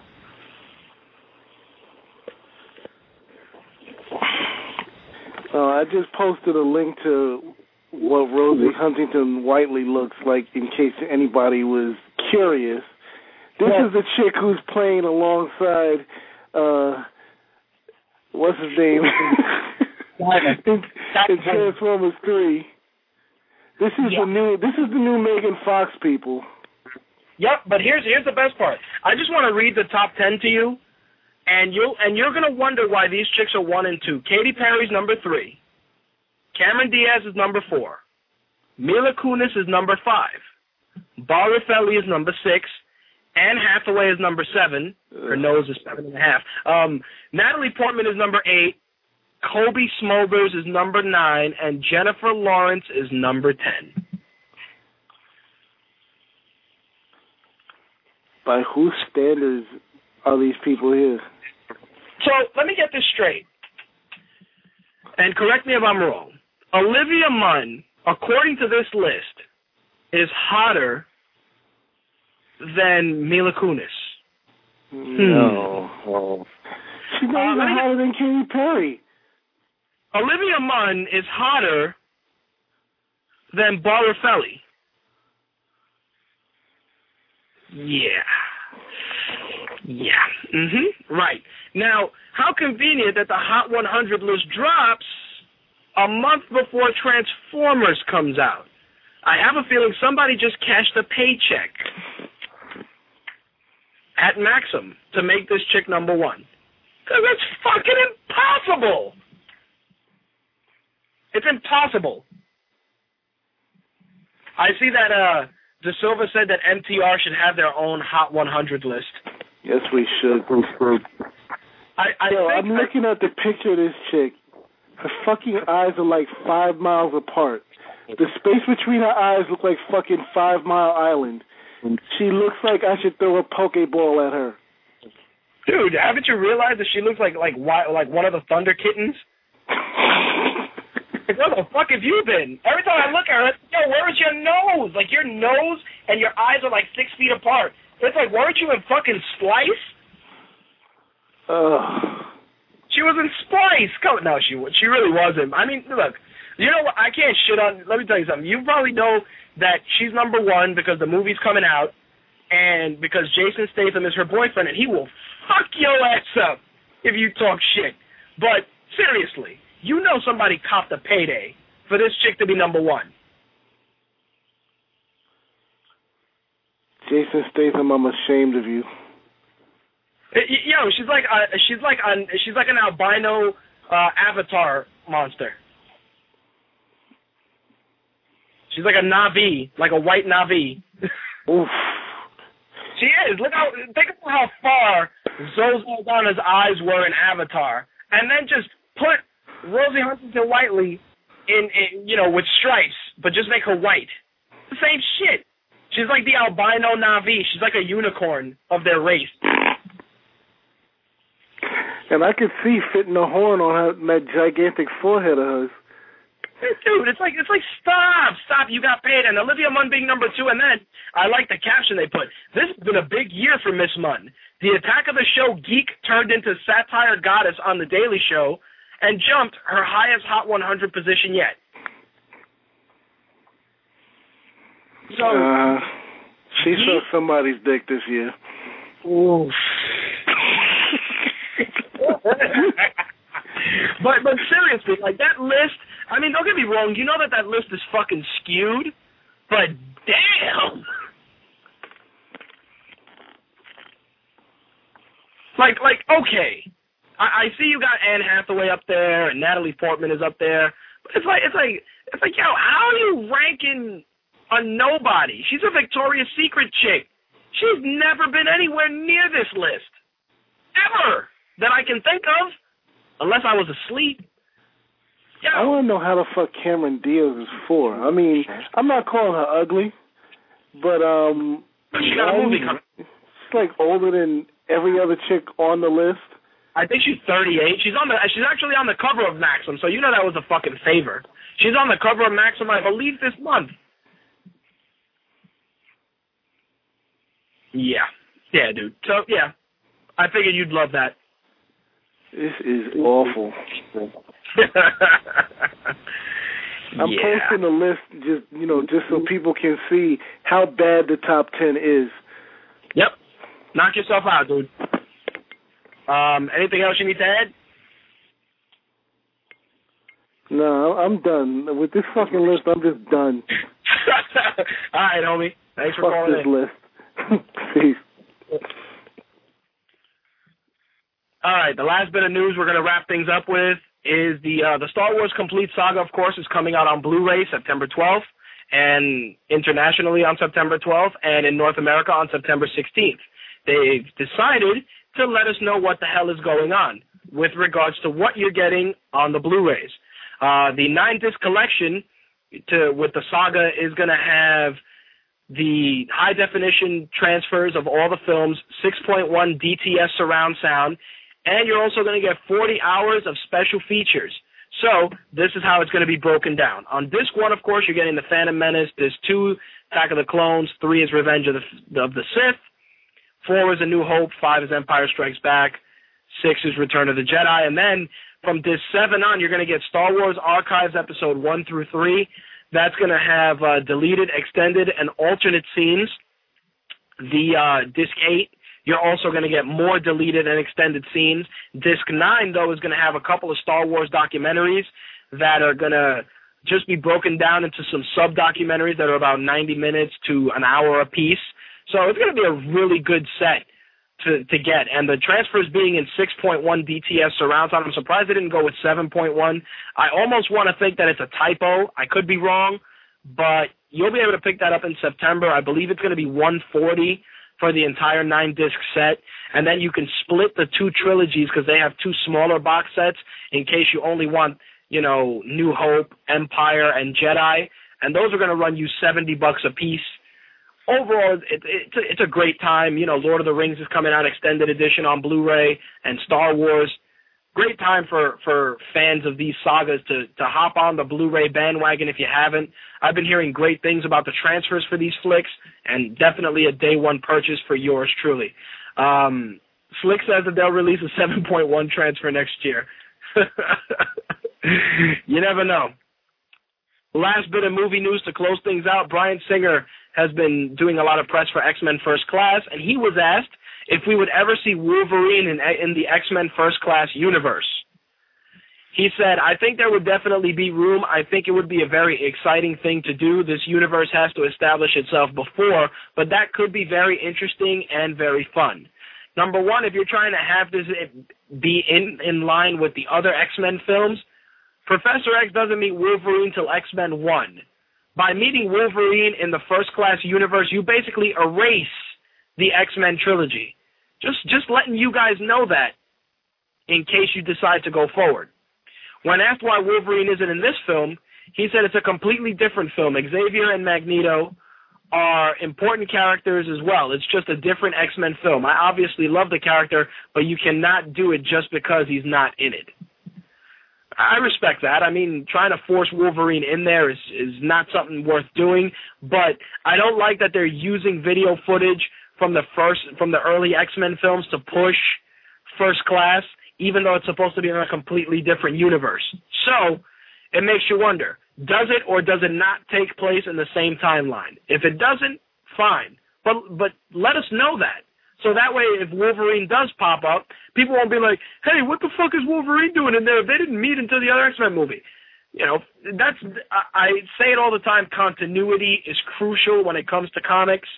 So please, if X Men First Class is in a separate quote unquote universe, keep it there, but then don't use footage from the existing X Men movies.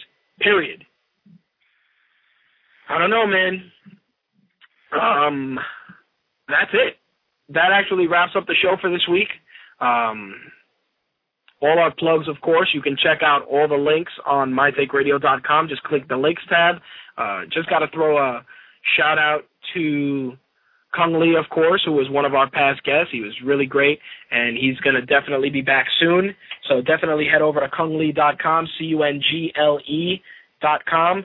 Also be on the lookout because we will be doing some stuff with, with uh, THQ, with Darksiders, and some other stuff real soon. So I figured I'd share that with you guys. And um, that's it. Got to throw a shout out to the VGN radio crew, as always, for supporting the show. And um, any other people that I left off the list, I apologize. Uh, just too many plugs to do. Head over to mytakeradio.com, click the links tab, and you can get all the links to all the people that we support and that support us. So stop there and check that out. That's about it, folks.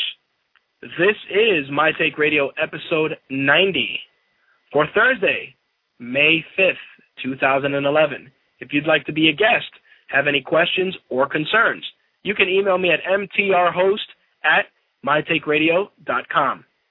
In addition to that, if you're on Twitter, you can follow the show account at mytakeradio, or you can follow my personal account, which is Akuma25, which may be changed. I may be changing it to MTR Rich or My Take Radio Rich, only because it'll start kind of bringing both timelines together. We'll see what happens. If you're on Facebook, hit us up if you haven't become a fan, facebook.com slash mytakeradio. And if you've been using GetGlue, make sure to check in on GetGlue and show your support for MTR that way. Last but not least, of course, you can check our apps in the iTunes Store and also in the Android Marketplace. And if you're downloading the shows from the Zune Marketplace or iTunes, please take a moment, rate the show, give us a quick review, help us move up the rankings.